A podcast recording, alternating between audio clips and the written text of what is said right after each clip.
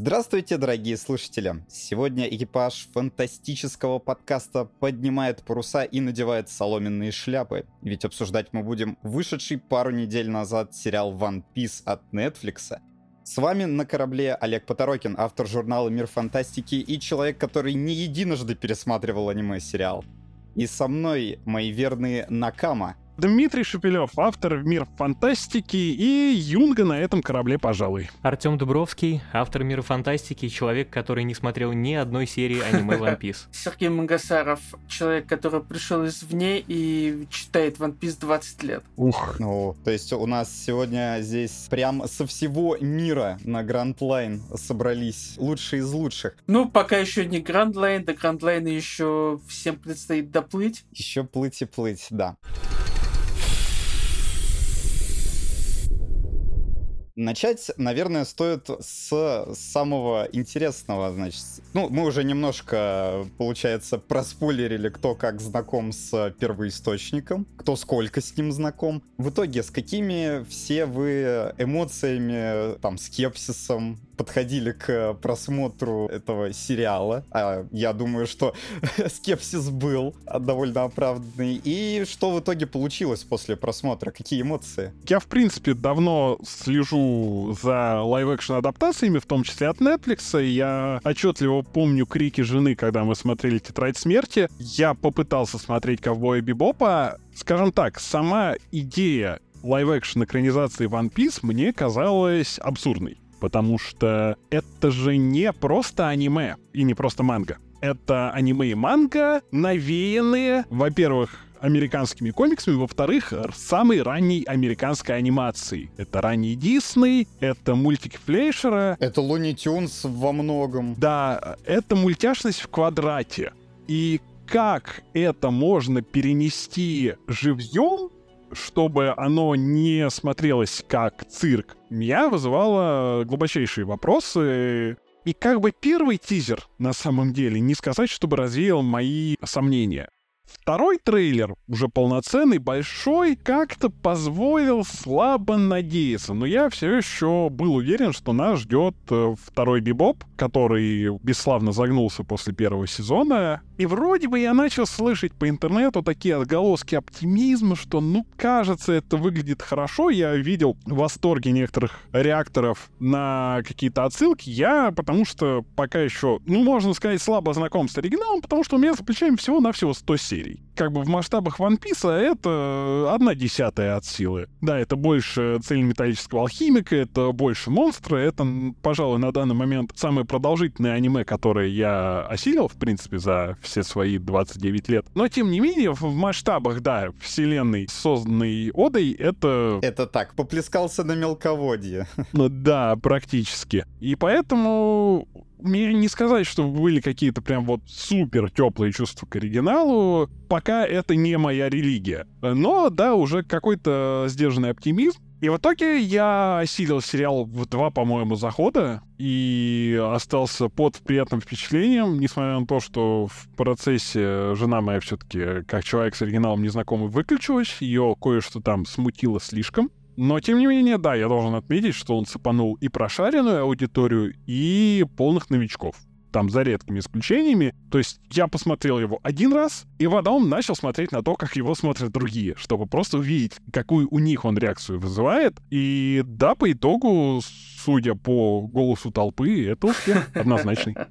На самом деле, если в общем подводить какой-то ну, типа, не то, что промежуточный итог, но в целом, в целом мнение мое о сериале реально функционирует вот в этой мемной фразе not great, not terrible. Потому что ну, типа, нет никакого шанса во вселенной, что лайв-экшн One Piece хоть наполовину приблизится к величию оригинального произведения. Вопрос лайв-экшн One Piece стоял так. Не загубят ли они те центральные идеи, которые формируют One Piece и делают его, ну, настолько значимым для множества людей, миллионов людей по всему миру.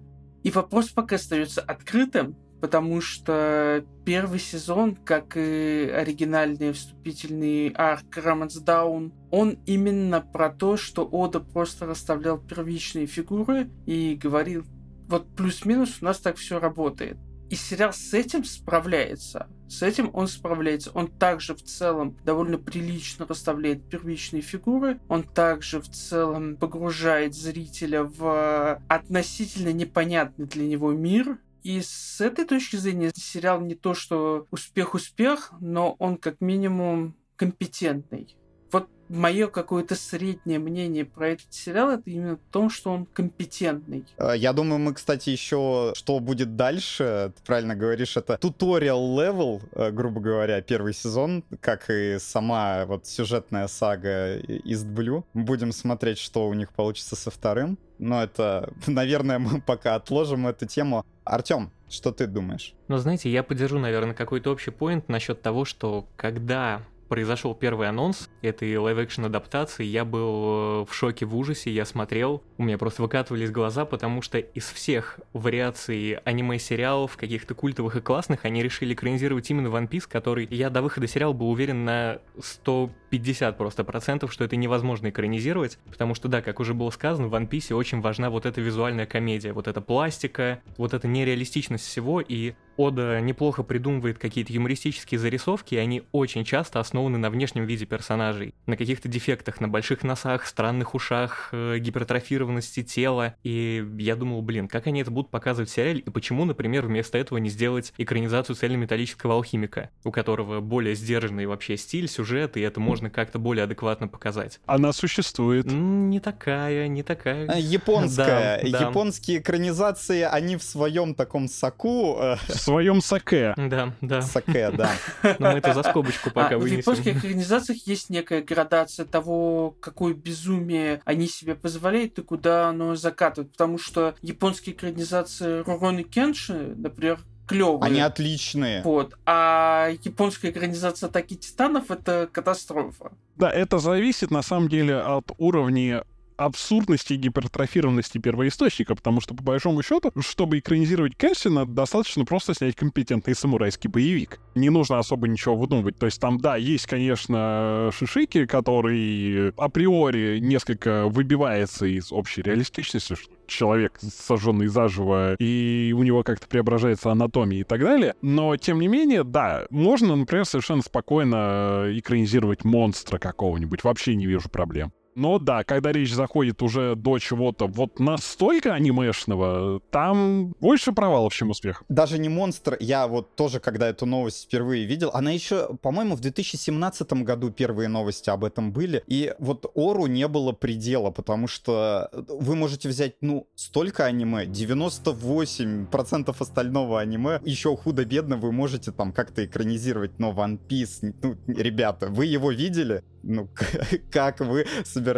Все на самом деле довольно просто. Потому что, во-первых, нужно все-таки правильно расставлять акценты. Это не экранизация аниме One Piece, это экранизация с манги. Да, да. Манги, у которой кумулятивные продажи больше, чем у всего Бэтмена, со всеми его ответвлениями. И у манги, у которой, ну, типа, который является самым продаваемым авторским комиксом в мире. Это в первую очередь поинт это штука с огромной фанбазой, которая вытекает уже в фанбазу, которую привлекло аниме, фанбазу, которую привлекли ванписовские мувики. А это отдельный совершенно жанр.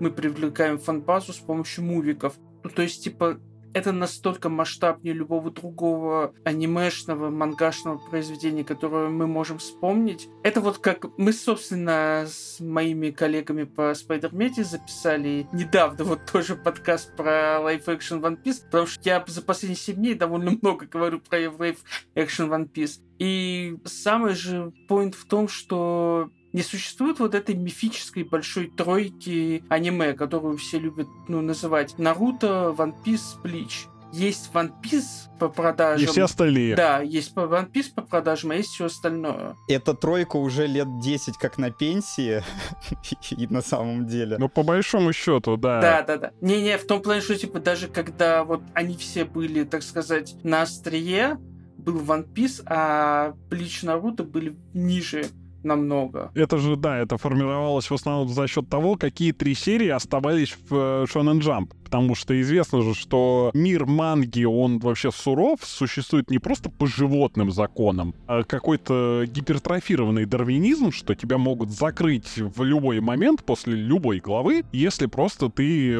просел по голосам. И просто Блич, Наруто, One Piece — это была та троица, которая держалась много лет. То есть они не потому, что они там радикально превосходят всех, хотя One Piece и остальные радикально превосходят всех, а потому что эта тройка — это тройка выживших. Они были тремя хедлайнерами, да, Да. долгое время. Да, да, но тут опять же нужно учитывать продажи тенкабонов. А когда мы говорим про продажи тенкабонов, там же учитываются не только продажи в Японии, но и продажи во Франции. А напоминаю, во Франции One Piece супер популярен. Он настолько популярен, что ты можешь словить спойлер к One Piece, въезжая во Францию, потому что там было огромное граффити, которое спойлеры актуальны в One Piece. В Латинской Америке тоже, кстати, насколько я знаю. Там больше Dragon Ball. Не, не, я, я вот слышал, что там местами One Piece популярнее Dragon Ball. Точно лучше, чем в Северной Америке, где, безусловно, Гоку давно правит балом. Ну да, с Dragon Ball у американцев, и что удивительно, особенно у афроамериканцев вообще очень особые отношения. То есть, насколько я слышал, их привлекает Сёнэн как таковой, и Dragon Ball в частности, ну потому что Dragon Ball пришел раньше остальных. Именно тем, что это... Ну, это как у нас с Наруто, буквально. Практически, да. То есть такое распределение по регионам, что потому что это история андердога.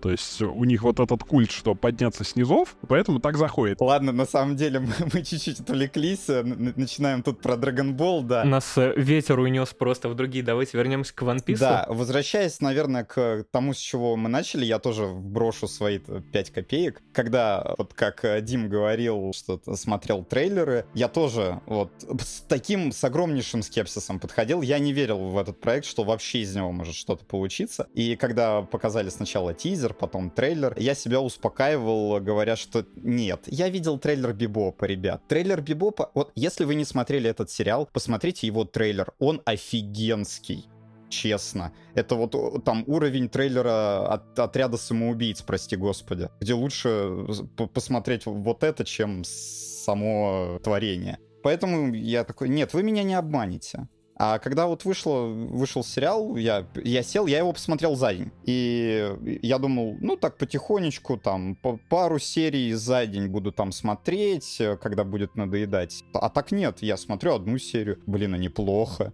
Смотрю вторую серию, так, подождите, а почему, а почему это выглядит так хорошо? Вот. И под конец я тоже сидел с выпученными глазами и думал, э, ну, как же так-то? То есть э, вот этот, э, собственно, история андердога произошла именно с сериалом One Piece.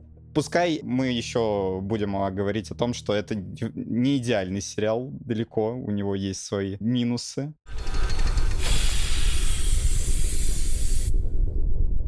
Но все-таки давайте немножечко подытожим, почему он вообще... Вот у нас был Бибоп, почти от тех же самых ребят. Только, ну, шоураннеры другие, актеры другие. Но студия Tomorrow Studio плюс Netflix э, снимали Бибопа, они же занимались One Piece. Почему то у них не получилось, а вот это внезапно получилось? То есть, что и фанаты, и новые зрители сказали, блин, а хорошо. Ну, тут на самом деле очень много факторов, которые так или иначе играют. Начиная с того, что, во-первых, мы говорим сейчас про самый, наверное, дорогой сериал Netflix вообще в истории. Это, кстати, неправда. Их странные дела дороже. Ну да, и будут, пожалуй. Ну ладно, да, абстрakt второй самый дорогой сериал Netflix. И это как бы, несмотря на графенистые моменты, когда Луфи использует свои способности и довольно кринжово растягивается, не знаю, может кто-то не поддержит, но я прям глаза вырывал на этих моментах иногда. Но все остальное на все бабки. Это видно, когда сцена как бы в ресторане на воде происходит, и ты видишь, что он точно такой же, как в манге, один в один, и еще даже краше, и с соблюдением всех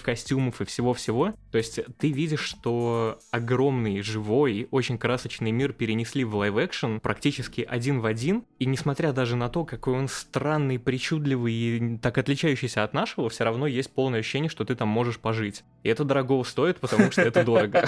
Сам факт. Я вклинюсь, наверное, немножко. Мне кажется, первое правило любой удачной адаптации, что это должно быть прежде всего хорошее самостоятельное произведение. На самом деле, то есть почему все ругали американскую тетрадку? Площадку. Вовсе не потому, что там Лайт Ягами стал Лайтом Тернером, и он внезапно за деньги переписывает чужие домашние работы, и не потому, что там Эл сменил национальность, нет, потому что это был довольно ущербный поверхностный триллер. Но почему, например, мало у кого на самом деле возникало, ну, кроме совсем уж, простите, нердов, претензии, например, к Константину с Киану Ривзом, который от оригинала позаимствовал имена и ровно один диалог. Да потому что Константин с Киану Ривзом — это очень хороший мистический боевик. Может быть, даже превзошедший по популярности непосредственно Hellblazer, по которому он очень условно снят. Также и тут это просто качественный сериал с проработкой персонажей, с хорошими актерами, с захватывающим сюжетом. То, насколько он лоялен первоисточнику, выскажу противоречивое мнение, второстепенно.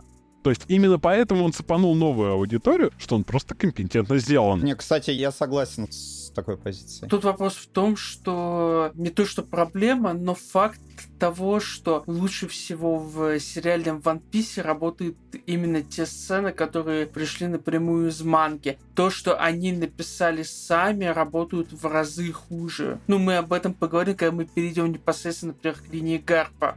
Целом же, если говорить, почему он лучше, лучше, чем Ковбой Бибоп, ну, во-первых, потому что все-таки, когда мы говорим студия, особенно в контексте, когда это не какое-то типа производство из двух человек, какая-то это студия, где есть разный набор шоураннеров и прочее, сложно сказать, что типа, ну вот, э, студия сняла плохо. Нет, тут были конкретно новые другие шоураннеры, в отличие от Бибопа. И эти шоураннеры как минимум читали One Piece. И, возможно, они даже пришли с этой идеей к своим эксам с э, таким воодушевлением, потому что они знали, о чем материал. И это во многом заметно в производстве, потому что есть штуки, которые, ну, вырезали бы из сериала, если бы люди были менее хорошо знакомы с первоисточником. По поводу дословно следовать первоисточнику, у меня, наверное, я сейчас могу быть неправ, у меня было такое впечатление э, негативное от «Призраков в доспехах», потому что, казалось бы, ну, вы делаете, да, вы повторяете сцены из оригинала, но за ними просто ничего нету.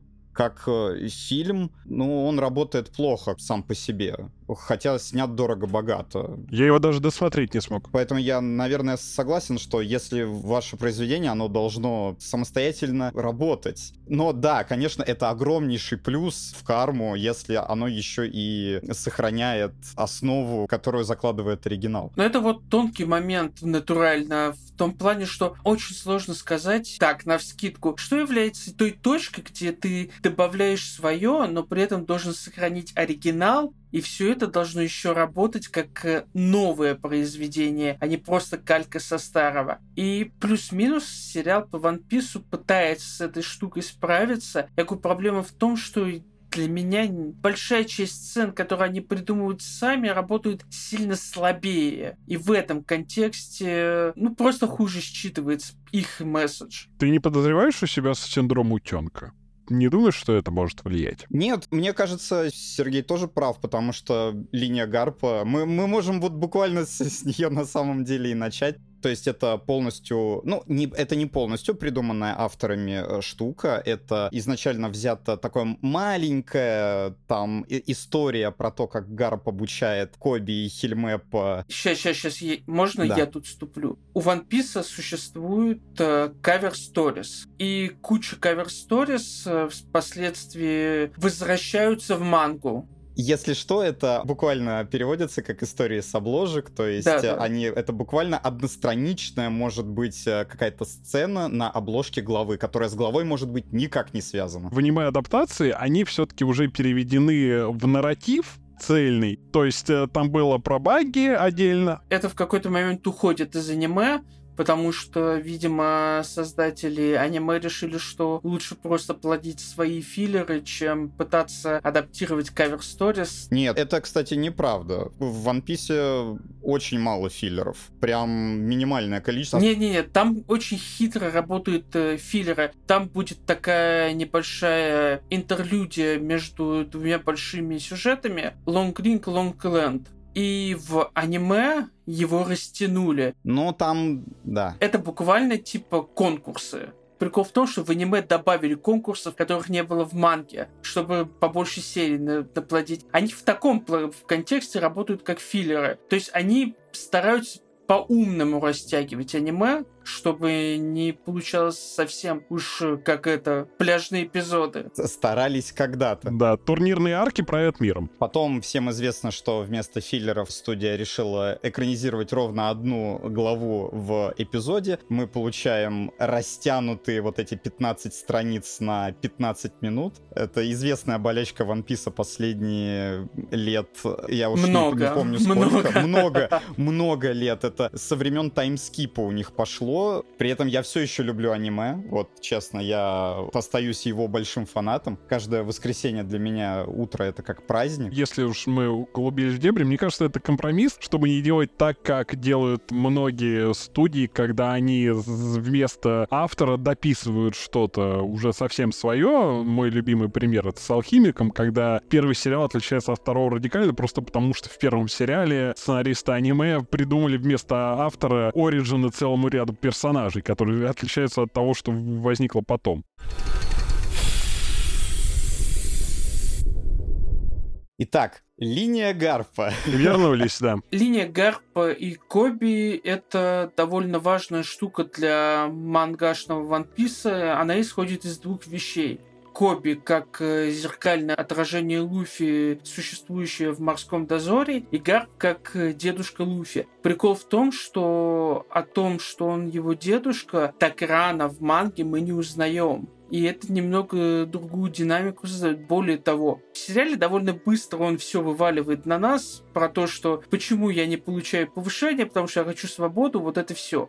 А в манге это раскручивается намного дольше, намного интенсивнее, намного интереснее и при этом э, намного порционнее, что создает некую интригу. Гарп это типа непобедимый герой морского дозора. И вот э, помните в сериале сцену, где он швыряет ядро? Ну, конечно. В манге Гарп швыряет ядро размером с бочонок. И вот буквально эта сцена, как бы, она на самом деле с точки зрения визуала не работает, она не работает с точки зрения подачи персонажа, и она абсолютно губит вот эту, ну, типа, монструозность Гарпа. Вы не можете сделать персонажа 3 метра ростом. Гарп в манге 3 метра ростом, просто отмечу. И, ну, э, да, мы перейдем к размерам, мы да. к размерам перейдем, да. Вы не можете в сериалах сделать таких больших персонажей, очевидно. Соответственно, как подчеркнуть его монструозность? Используйте его любимый прием в том же ключе, в котором он и работает в э, манге. Потому что остальное же они делают так, то есть, типа, то, что Гарп сверхсильный, они никуда не девают. Они просто убирают прикольные визуальные элементы, которые стоило бы оставить. Ну и плюс превращает в гарпа из человека свободы и человека интуиции. Вот как раз типа стратега морского дозора, который еще и делает то, что Гарп в оригинале никогда не сделал. Использует ресурсы морского дозора для охоты за внуком, просто чтобы преподать ему урок. Это максимально не гарповское поведение. Да, я фанат гарпа. Мы поняли. Я просто хочу обосновать, может быть, с точки зрения как раз-таки адаптации. Просто для меня, я напомню, у меня за плечами 100 эпизодов, я пока на арке Алабасты-Арабасты, для меня это стало спойлером, что Гарп э, дедушка Луфи. Уже. Но тут есть... Ну да, да, да. Да, тут есть э, нюанс, что One Piece на самом деле идет как сага, и ты сразу понимаешь, что это нечто большое и продолжительное, и по большому счету, кроме границы между арками, там нету четкой границы между сезонами. Есть граница там между сагами и так далее. О том, что поменялся сезон, я узнаю по смене опенинга. Но в случае с адаптацией на один сезон Netflix пока что есть нюанс. У нас нету в East Blue сквозного антагониста. Потому что здесь они даже сделали чуть по-умному то, что заранее ввели Арланга, что правильно. Но по большому счету не было сквозного антагониста, поэтому они эту должность, почему они перенесли всю эту историю с Гап на начало, чтобы был сквозной антагонист. Должна была быть вторая сюжетная линия. И они, мне кажется, выбрали подходящего кандидата. Да, они много изменили, много адаптировали, это я уже понимаю. Другое дело, что Коби в аниме я мангу не читал, могу судить только по аниме, он появляется вместо с Хельмепа буквально на пару эпизодов, уже, по-моему, даже где-то чуть до Арланд Парка или так далее. Но при этом это совершенно чудесный персонаж. Я видел, как много людей искренне думали, что Коби сейчас станет частью команды после второго эпизода, и удивились, что он остается. На самом деле, с учетом великолепного каста и отличной актерской игры, кстати говоря, вот тот случай, когда в сериал вам ввели трансгендера, и вы, скорее всего, этого не знали. Да, да. Коби заслужил свою сюжетную линию. Потому что она, да, она зеркальна Луфи, но при этом Луфи, он уже готов он уже э, в себе уверен, он четко знает, кто он такой. Коби себя ищет, он себя строит. И даже Хельмепа, несмотря на то, что там ему чуть снизили градус вот этого раскаяния и поиска себя, отчасти потому, что они несколько переиначили судьбу его отца в данном случае, но все равно эта сюжетная линия, она не лишняя она как раз-таки отлично рифмуется. Введение Коби и в арку Усопа, и, собственно говоря, дальше в события Орланд Парка. Очень символично, что именно Коби вручает Луфи его постер. Да, это, это замечательная сцена. А не просто фоном узнает об этом. Мы, по-моему, вообще впервые его видим в дозоре, когда он распечатывает постер Луфи в аниме. На самом деле, тут же в чем прикол как раз к линии копи вопросов нету. Линия копи нужна, потому что ты не можешь делать такую линию для Луфи. Луфи не должен себя пересиливать и преодолевать. Более того, ни один персонаж из команды Мугивар не должен себя пересиливать и преодолевать вот в том классическом голливудском ключе. Это удел копи, и именно поэтому линию так расширили в сериале сейчас Усоп взял и обиделся. Ты прости, я просто большой фанат, я большой фанат всех Мугивар, но Усоп для меня это восхитительный персонаж, который постоянно себя пересиливает. Он постоянно борется сам с собой. Нет, потому что в сериале нету этого Усопа, по крайней мере, пока. Это в сериале, да, я... Да, я, я, я говорю, думаю, в сериале пока ну, нету. Но я говорю конкретно про сериал. В сериале Усоп просто чувак, который прилагался к кораблю, фактически. По крайней мере, пока это выглядит так. По поводу э, линии Гарпа, честно, может быть, я не настолько большой фанат Гарпа. Мне, конечно, обидно, что убрали вот э, у него этот вайп лучшего дедушки в мире, который... Худший дедушка в мире, да. Хохоча избивает э, своего внука кулаками любви. Но я, честно, вот максимально отстранился в этом вопросе от оригинала, попытался принять эту версию, и она, ну, для меня, может быть, худо-бедно, но, в принципе, принципе, сработало. Опять же, давай не забывать, что в оригинале Гарп использовал силы дозора, чтобы починить здание, которое он же сломал. Это тоже, знаете ли, не самое ответственное применение твоей власти. Да, но это-то как раз в духе Гарпа. Ну так, а значит, и снарядить целый корабль, гоняться за внуком, тоже, в принципе, может быть в духе Гарпа. Ну, по крайней мере, сериального. Не вижу здесь чего-то плохого. А то, что Гарп, да и вообще все персонажи в сериале, они чувствуются гораздо слабее слабее, чем они есть в оригинале. Это тот же Луфи, которого избивают... Ну, понерфили, понерфили это говорится. Просто понерфили, да. Я благодарен этой линии за Коби и Хельмепа, два прекрасных мальчика, и отлично их вот это зарождающееся партнерство двух учеников. Сам Хельмепа, я, я не ожидал, что я буду вот настолько прям болеть за персонажа, которого я в оригинале-то особо и не помню. Кстати, в сериале ни разу не называют его имя. Вообще. Нет, один раз называют но это где-то уже ближе к концу сезона. С Гарпом, да, есть проблема немножко с сюжетной линией. Мне, например, не нравится присутствие дозорных в третьей, в четвертой серии, когда там Коби Хельмепа появляются просто для того, чтобы появиться, сходить к особняку, уйти от особняка, повстречать Луфи Зора, хе-хей и уйти обратно. Это абсолютно бесполезные сцены лично для меня были. Не совсем. Я готов поспорить.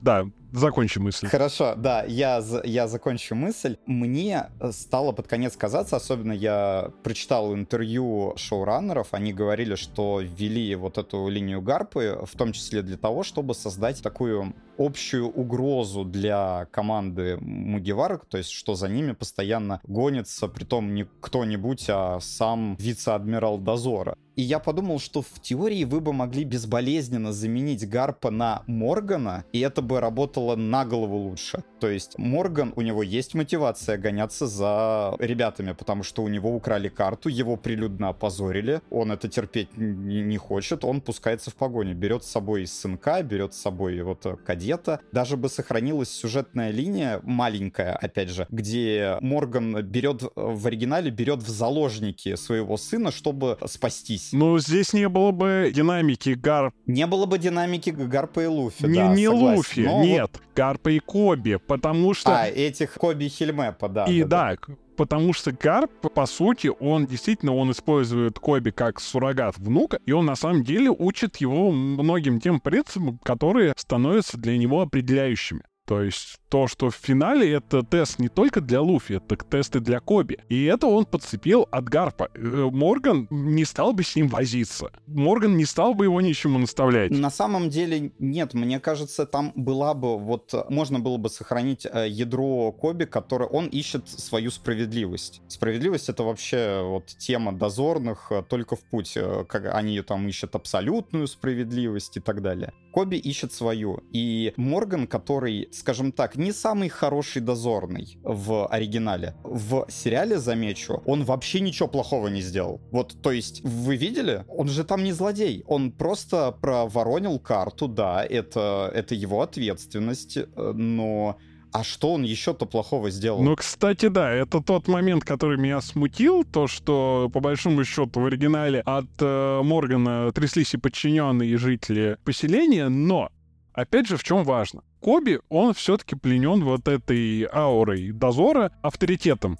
И Гарп для него поначалу авторитет беспрекословный. Он только со временем начинает как-то сомневаться в том, что происходит. У него постепенно происходит вот это разочарование, то, что мир сложнее и так далее. С Морганом это не вышло бы, потому что Морган с самого начала ублюдок. И он это знает. Не, подождите, подождите, друзья. Вы немного переусложняете в том контексте, что а, линия Гарпа и Коби, она существует в мире Ван Писа по умолчанию. Ты не можешь ее вырезать в принципе. Это Да, ну, это абсолют, понятно, который конечно. существует. А, соответственно, другой вопрос, что линия Гарпа Коби могла быть фоновой, в том плане, что Гарпа также скрывали, как и в оригинале. То есть вот эта смешная шапочка, кстати, появляется. Ода ее, кстати, придумал для того, чтобы на кавер сторис скрыть лицо Гарпа, которое он рисует достаточно похожим на Луфи, чтобы люди могли догадаться об их родстве. У меня вопрос, как вся массовка дозорных во второй серии смогла не смеяться в кадре, э, когда видели Гарпа серьезным, идущим в этой шапочке? Потому что человек может пальцем пробить И Сколько дублей у них на это ушло? Тут на самом деле, да, тот нюанс, что прелесть, наверное, я слышал такой поинт, почему получилось с One Piece и не получилось с Бибопом. Потому что если ты целиком отстраняешься от реалистичности и с самого начала делаешь мир полностью абсурдным, полностью Луни Тюнсовым, в это, как ни странно, легче поверить, чем если у тебя что-то выбивается из общереалистичной картины. Поэтому как бы эта шапочка, она тебя уже даже не смущает. Тебя даже не смущает под финал у этого дозорного мышиные уши и усы. Хотя многих я видел смутило. Они такие, а, а что это за раса? А многие просто еще пытаются как-то это все обосновать, систематизировать. Я вижу, что каждый раз, как кто-то проявляет сверхспособности, например, тот же Гарп, незнакомый с оригиналом аудитория такая, о, он тоже съел дьявольский фрукт? Типа, до многих еще не доходит, но да, это в принципе очень абсурдный мир. И ты это принимаешь. Либо принимаешь, либо не принимаешь. Не, ну тут, кстати, как раз большая часть суперсил э, за пределами дьявольских фруктов, конечно, работает по принципу любимой манги Оды, по принципу Драгонбола. Если очень долго качаться, ты станешь очень крутым. Это так и в жизни работает. Да, только в жизни ты как бы не качался, ты не пробьешь головой металл, а там пробьешь в этом контексте. Но да, в целом, типа, в этом суть того, как э, работают реалистичные способности. Ну, не реалистичные, но более реалистичные способности One Piece, они все построены на том, что если человек чего-то очень хочет, будет стараться, то все у него получится. Это касается и в некотором роде дьявольских фруктов, когда они начинают развиваться, пробуждаться, но это более поздние, так сказать, материи. Пока мы не успели закончить с Гарпом, ну, точнее, мы уже закончили, но я все-таки скажу, мне еще очень нравится сцена, которая тоже была придумана авторами, где Гарп э, ужинает вместе с Зефом. Мне вот да, почему-то вот очень это понравилось. Такая старая гвардия сидит, деды вспоминают свои там лучшие годы, и так хорошо кладется на вот эту тему, что пора уступить дорогу новым поколениям, а не пытаться их сдерживать. Ну, потому что это сквозная линия во многом One Piece. Ну, конечно. Но у тебя нету 100 глав, чтобы ее потихоньку вложить в голову читателя, но зато ты можешь сделать крутую сцену с двумя неплохими актерами. По поводу времени, да, сколько, ну, то есть хронометража у нас гораздо меньше, чем, упаси господи, тысяча э, серий, тысяча глав. Насколько сильно вот сказалось это? Меня, наверное, больше даже интересует, а как вы считаете, насколько хорошо поданы были вот флешбеки, которые по методу Лоста были так разрезаны и вплетены в серию? Потому что я нахожу такие противоречивые отзывы на это. То есть э, кому-то нравится, что они вот э, идут параллельно, а кто-то считает, что все-таки лучше дайте нам флешбэк большим куском, как у Санджи и Зефа был. То есть э, такая отдельная серия в себе и потом уже к другим действиям переходите. Ну, у меня на этот вопрос мнение такое, что, конечно, если бы мы жили в идеальном мире, когда у Netflix неиссякаемый бюджет и можно снять сколько угодно серий в первом сезоне, я бы лучше посмотрел целиковые флешбеки, потому что флешбеки персонажей, даже самых второстепенных, в One Piece это одна из ключевых штук, потому что как бы здесь из приключений и комедии тебя швыряют в жесточайшую драму практически всегда, и ты сидишь плачешь, как маленькая девочка, и вот это все. Но я смотрел первый сезон всегда с полным ощущением, что процентов 80, что я могу не увидеть второй. И я понимал, что упаковывать информацию нужно максимально так, чтобы зритель мог понять сразу и оригин персонажа, и его намерения, и сразу пройтись по сюжету, и еще и зацепить все моменты из ключевой арки, о которой идет речь. Поэтому мне кажется, все-таки ребята из Netflix, вся съемочная группа, они выбрали оптимальный формат, при том, что, как ты уже сказал, арку Санджи и Зефа показали чуть больше, и она, ну, на мой личный взгляд, самый проникновенный из э, практически всех Мугивар. Она, она сильная. Я, я слезу пустил. Более того, там же важное изменение по сравнению, ну, я не знаю, как с мангой, но по сравнению с аниме, потому что... А, это знаменитая цензура э, в аниме-версии, что он ногу якорем там Якорем ему придавило, да, а тут он ее все-таки съел. Касательно хронометража, тут есть и плюсы, и минусы, потому что, если что, типа, первый, ну вот вся арка East Blue в аниме, она затянута до нельзя. Я признаюсь, что я, откровенно говоря, смотрю One Piece параллельно с работой, потому что я совершенно точно знаю, что мне достаточно опустить взгляд там раз условно в 2-3 минуты, я ничего важного не пропущу. Просто потому что, ну, отчасти у Оды вначале еще не было такого авторитета, а известно... А где здесь кнопка бана, простите?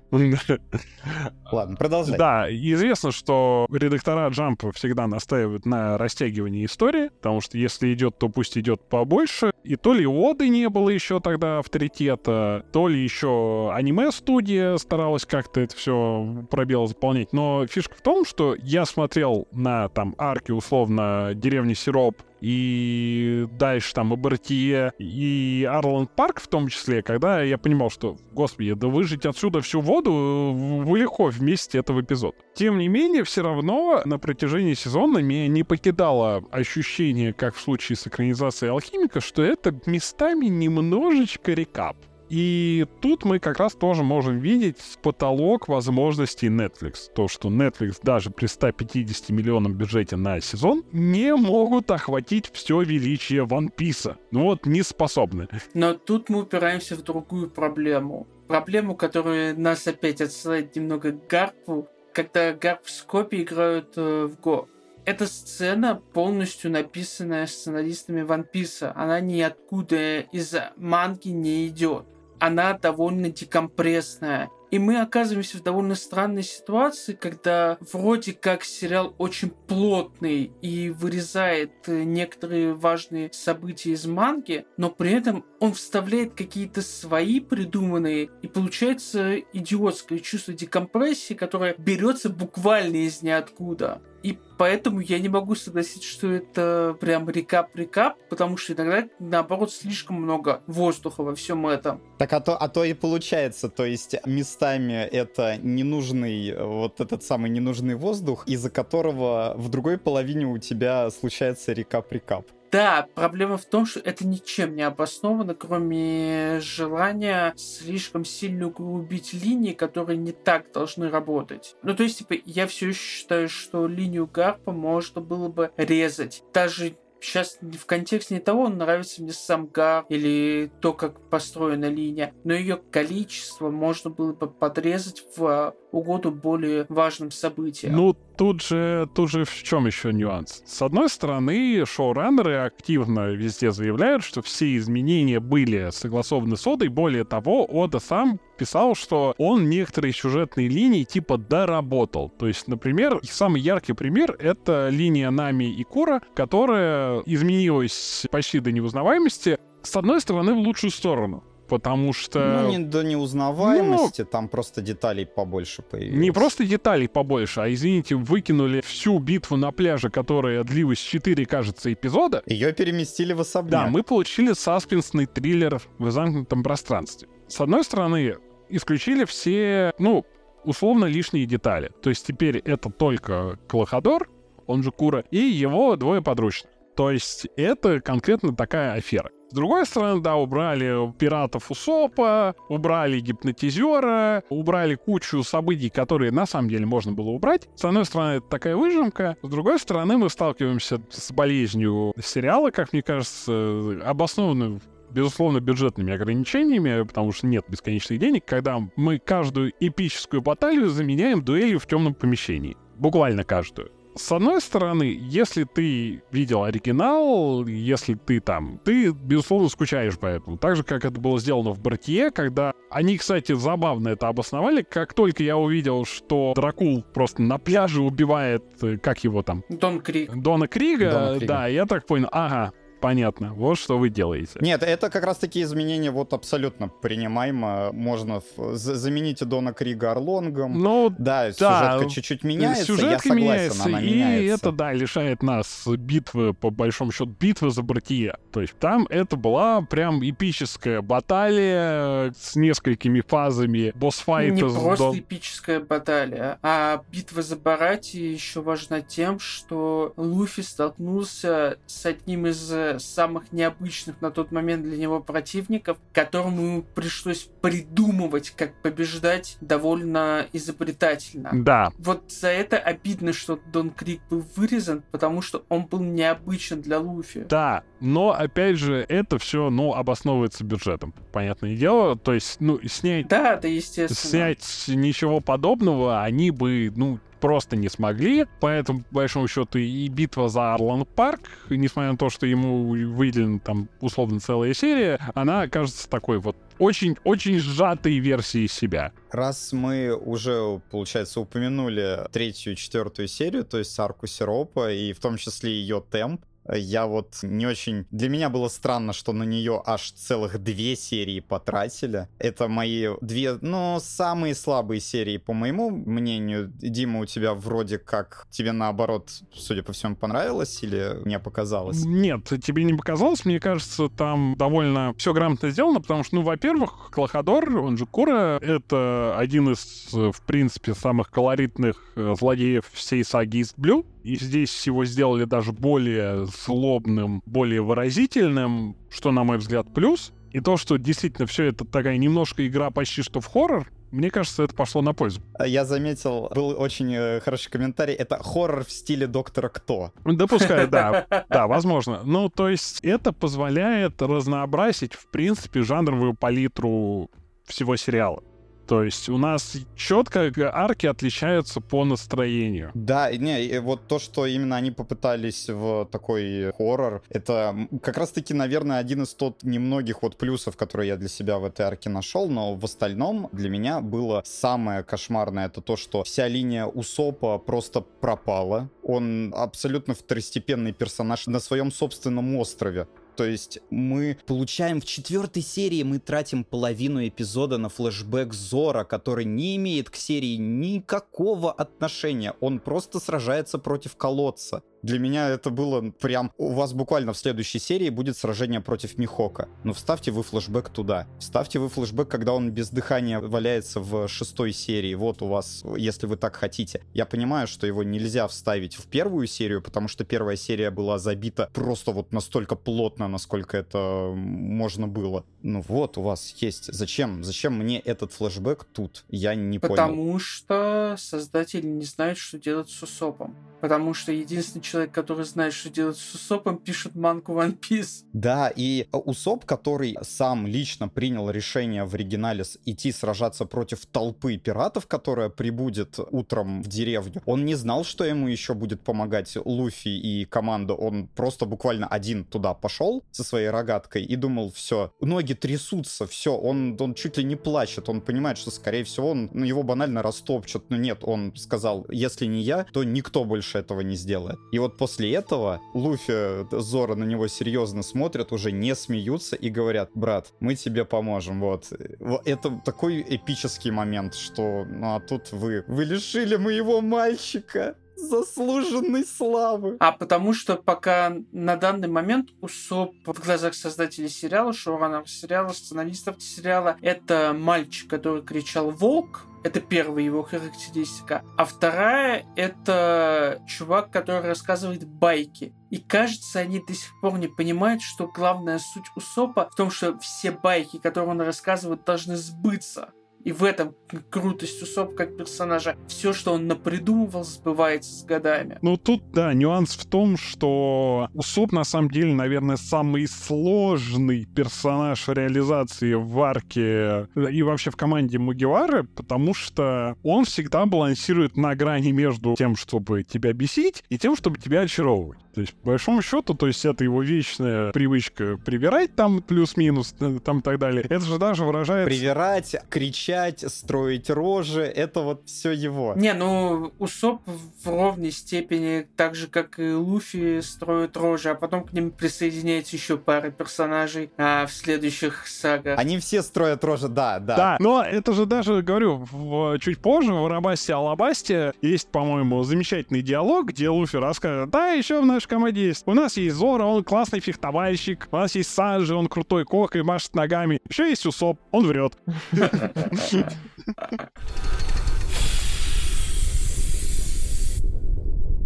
А На чем мы остановились?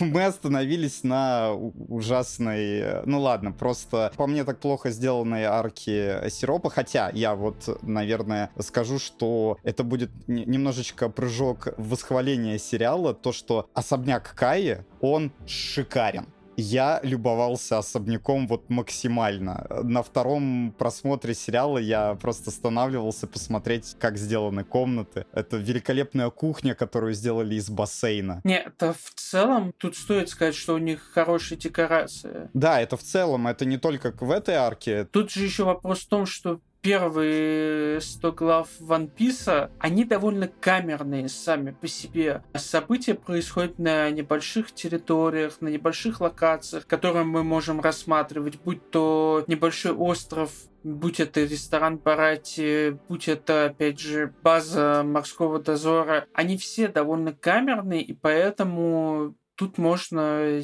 было сделать больше упор на декорации и на корабли, на постройку кораблей потому что они же отгрохали практически все корабли, в том числе даже корабли Львиды. Кстати говоря, вот значение Going Mary теперь приобретает новый контекст, потому что они Мэри все-таки убили, то есть с концами. И то, что теперь это не просто корабль, который в форме барашка, это корабль памяти друга Каи, это, мне кажется, тоже красивая деталь. И вот что еще мне понравилось, они показали деревню Сиропа как верфь работающую, то есть в которой Going Мэри уже строится, ну, точнее, она уже там... Она там уже несколько лет, несколько лет, а наоборот там. То есть это резко отличается от э, той деревушки с тремя домиками, которая показана в манге, три домика плюс особняк. А потому что же Ода про другое было. Ну, типа, главная характеристика Луфи какая? Луфи чертовски удачлив. И Луфи нужен был корабль, и вот он попал на единственный остров с тремя домами, где можно найти лишний корабль. И в этом всегда была шутка. А здесь он просто выигрывает спор. Прекрасно, я, мне так нравится момент, где он так улыбается нами, а она закатывает глаза. Ладно, твоя взяла. Слушайте, а можно я на этом моменте возьму на себя смелость перейти к следующей теме, которую я горю просто обсудить? Мы ее Давай. касаемся уже неоднократно. Это каст сериала, потому что... А, ну, разумеется. Это большой такой пласт, к которому мы потихонечку, очень аккуратно пытались подви... подходить. Слушайте, да, я, я не готов терпеть, мне кажется, это надо просто обсуждать, радоваться. Я понимаю, что сейчас мы проговорим про клоуна Баги следующие полтора часа, и как бы я поддерживаю все, что вы скажете, наверное. Ну, Баги плохой. Так, ты молчи. Продолжаем. Я не знаю, ну да. Баги для меня украл каждую секунду, когда он есть на экране. Я бы вообще про него отдельный сериал посмотрел, но я вел не к этому. Я хотел сказать, что, во-первых, э, продолжая тему Усопа, очень сложно было выбрать правильного актера на эту роль, потому что роль Усопа, она требует очень большого, широкого актерского диапазона, потому что нужно уметь играть разные штуки. И, наверное, здесь актер, который играет Усопа, Джейкоб Гибсон, мне кажется, это не очень точное попадание, при том, что все актеры на роль Мугивара мне нравятся здесь, не очень правильное попадание в том плане, что чувак получился изначально слишком обаятельным, наверное, то есть он слишком нормальный. Ты смотришь на него и видишь, типа, симпатичного парня. Он как будто флексит, да, вот да, в каждой, да. вот в своих сценах. У меня ощущение, что а, это, это роль ДНДшного барда, короче, а не вруна. Вот, я, так я, я потому в рецензии так и написал, это бард выдумщика, Вот. буквально. Да, да, да. Да, только это вопрос не к актеру, это все еще вопрос к В сценаристам, том числе, потому в том что числе, да. мы не можем увидеть диапазон актера, когда ему нечего играть. Мне просто показалось, что, наверное, на такую изначально противоречивую сложную роль должен попадать человек, который, наверное, и внешне такой же будет противоречивый, с противоречивой динамикой, с противоречивым обаянием. То есть тот, кто может тебя и выбесить, да, и обрадовать, как уже было сказано. Этот чувак, про него единственная характеристика, типа, он просто норм, он действительно симпатичный, он нормальный, он неплохо играет, и в сценах, где ему дают что-то сыграть, он выглядит ок. Но это не усоп абсолютно. Но, выруливая из этой темы в другую, почему мы здесь обсуждали, почему, типа, One Piece сработал, Бибоп не сработал и так далее, я для себя очень четкую формулу вывел в первой самой серии, почему этот сериал работает, почему я его буду смотреть до конца и почему это все клево. Это выбор актера на роль Луфи, Иньяки Гадой, мне кажется, ультра топ. Я не знаю, может, кто-то сейчас будет не согласен, но Не согласен с Сергей, который ушел. в моем понимании просто Луфи — это и есть олицетворение всего Ван Писа, всей манги. Это что-то очень искреннее, прямолинейное и бесконечно обаятельное, потому что даже когда в Ван Писе происходит абсолютная глупость, какая-то дичь, даже самые неинтересные сюжетные арки, это всегда обаятельно, прямолинейно и очень искренне. И когда ты видишь первый раз в кадре Иньяки Гадоя, который выходит, вытягивает руки вперед, абсолютно понимаешь, что ему говорит «My name is Monkey D. Luffy, and I'm gonna be king of the pirates». Вот с этим акцентом, и ты такой «Да, все, я это буду смотреть, типа прям до конца. Это, это работает на 200%, и что самое удивительное, играя такого персонажа, из-за такой актерской динамикой он мог э, там эпизоду к шестому, к седьмому начать уже бесить, потому что Луфи остается неискоренимым оптимистом просто до самого конца, и то, что в аниме работает, в лайв-экшене может э, вызывать совсем другие эмоции. И я все ждал, когда же он меня начнет бесить вот этим оптимизмом, вот этим скидыванием рук и так далее. Не начал. Вообще ни в какой момент. Я до конца досмотрел и понял, что если кому-то из э, съемочной команды выписывать какую-то отдельную большую премию, вот из тех бюджетов, что они использовали, это кастинг-директору. Он свои деньги отработал полностью. Да. Да. Не, ну стоп, это же в первую очередь было изначально, когда... Опять сценаристов приплетать будет. Не, изначально, когда запустилась вся эта махина, было четко сказано, роль э, Луфи отойдет тому, кого утвердит сам Ода. Было такое, да. И, соответственно, тут можно довериться только чутью Ода Сенсея. И вот сработало. И да, насколько возможно, типа, это отличный live-action Луфи. Он искал Луфи в Бразилии, а нашел в Мексике. Если я ничего не путаю, что Ода же футбольный фанат. Да, есть такое. Да, и он, собственно говоря, да, он говорил, что если проводить параллель с реальным миром, то Луфи бразилец. У него про всех Мугивар это есть. И одна из Мугивар будущих из России. Русскую актрису ждем. Да. Так вот, э, и то, что, то есть он вечно такой жизнерадостный, и у него играющий получается то, ради чего другие там пашут годами и все равно близко не подходит. Но годой он вот его все равно адаптировали в сравнении, то есть с манговым анимешным Луфи, потому что, ну, Луфи, по большому счету, это воплощение слогана «Слабоумие и отвага». Но сделать его ну вот совсем, потому что Луфи местами, ну, дегенерат. Это, это инспектор гаджет. Он не врубается, что происходит, а у него все получается. Да, да, да, да, да, это хорошо подмечено. В целом, в целом есть же шутка, которую как раз вот недавно мой соведущий Леша Замский по подкасту Голди Panel вспоминал о том, что изначальная же динамика, например, Луфи и Зора буквально объяснялась словами «два дебила — это сила». И это, кстати, довольно заметно изменение в сериале, потому что Зоро превратился в слегка другого персонажа. Это более традиционный хмурый самурай. Мы к Зоро обязательно перейдем, потому что, да. Вот мне Годой очень понравился в Луфе. Я согласен, что если бы у него не получилось, сериал бы не получился. Да, это стержень. Я смотрю сейчас вот э, доп. материалы с э, ребятами, с основными актерами. И Иньяки, он и там Луфи, он вот в жизни уровня такой. Я видел тут ролик где-то, по-моему, у Mother's Basement, где он просто накладывает голос из Инстаграма Гадоя, где он показывает свою яхточку, просто на кадры с Луфи, который типа на корабле. И получается один в один. Получается достоверно. Другое дело, что я увидел Годоя с щетиной и сразу типа что? Да кто? Что это? Ты кто вообще? Потому что у него абсолютно детское лицо. Абсо... Он абсолютный baby face. Это отдельный вопрос, который, наверное, сейчас стоит проговорить, и потом к нему не возвращаться, раз ты вспомнил про щетину. Годой, в отличие от всех остальных, ему 23 или 24, сколько ему? По-моему, ровно 20. Да, 20, 20. Тем более. Остальным там уже под тридцатник. Нами вообще 30 ровно. 30, да. Да. Это, к слову, о том, сколько будет сниматься, да.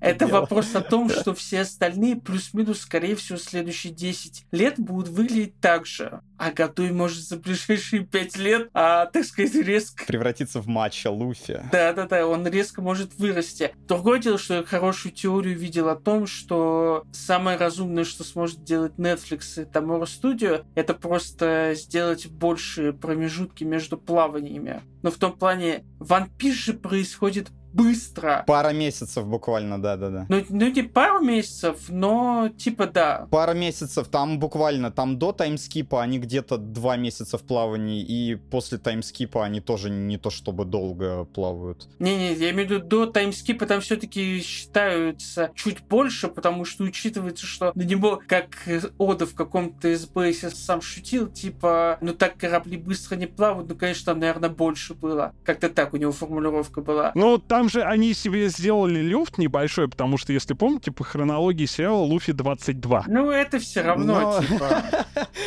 Хорошо, пускай.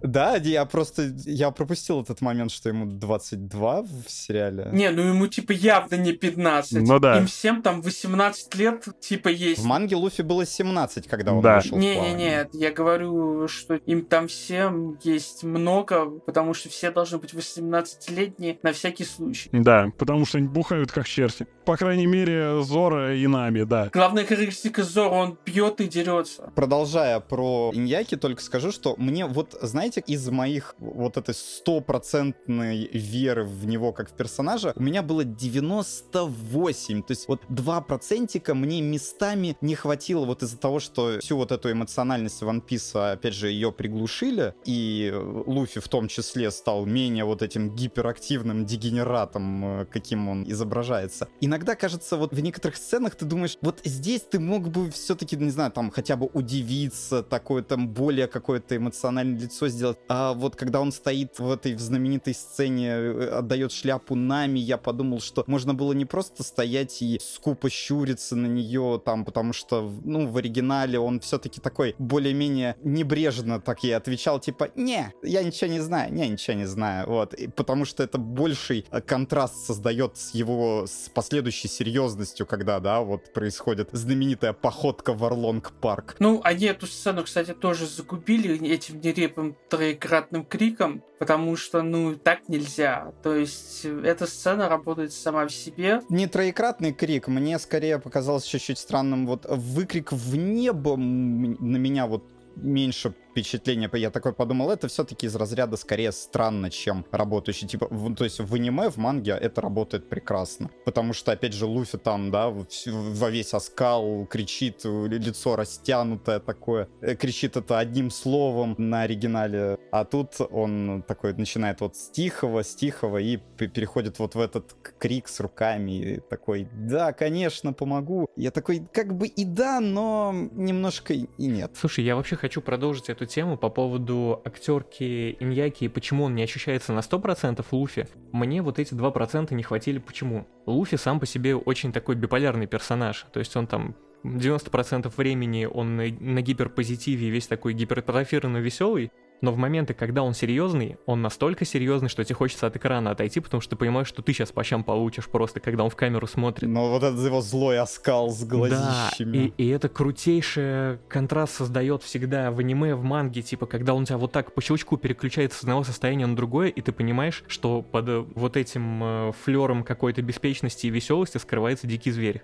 Иньяки, к сожалению, слишком позитивный, и даже когда он э, пытается изображать какого-то сурового Луфи, который сейчас всех побьет... Он, он просто суровый, он просто такой, просто серьезный. Но для меня прям, типа, в меру серьезный, то есть как будто бабушкин внучок говорит, типа, гопники, разойдись, я вообще бить буду. Ну ты видишь такой, блин, ну не будешь же, ну ты, ну ты же добряк, ну прям видно, типа, по тебе. То есть мне вот этого переключения не хватило, не такой биполярный получился Луфи в сериале. Так там же еще и дело в том, что сам по себе сериальный Луфи хмурится в целом в обычной жизни, так сказать, в обычных сценах. У него нету постоянного вот этого флера. Да все нормально, пацаны, все пучком. За глазами и одной мысли.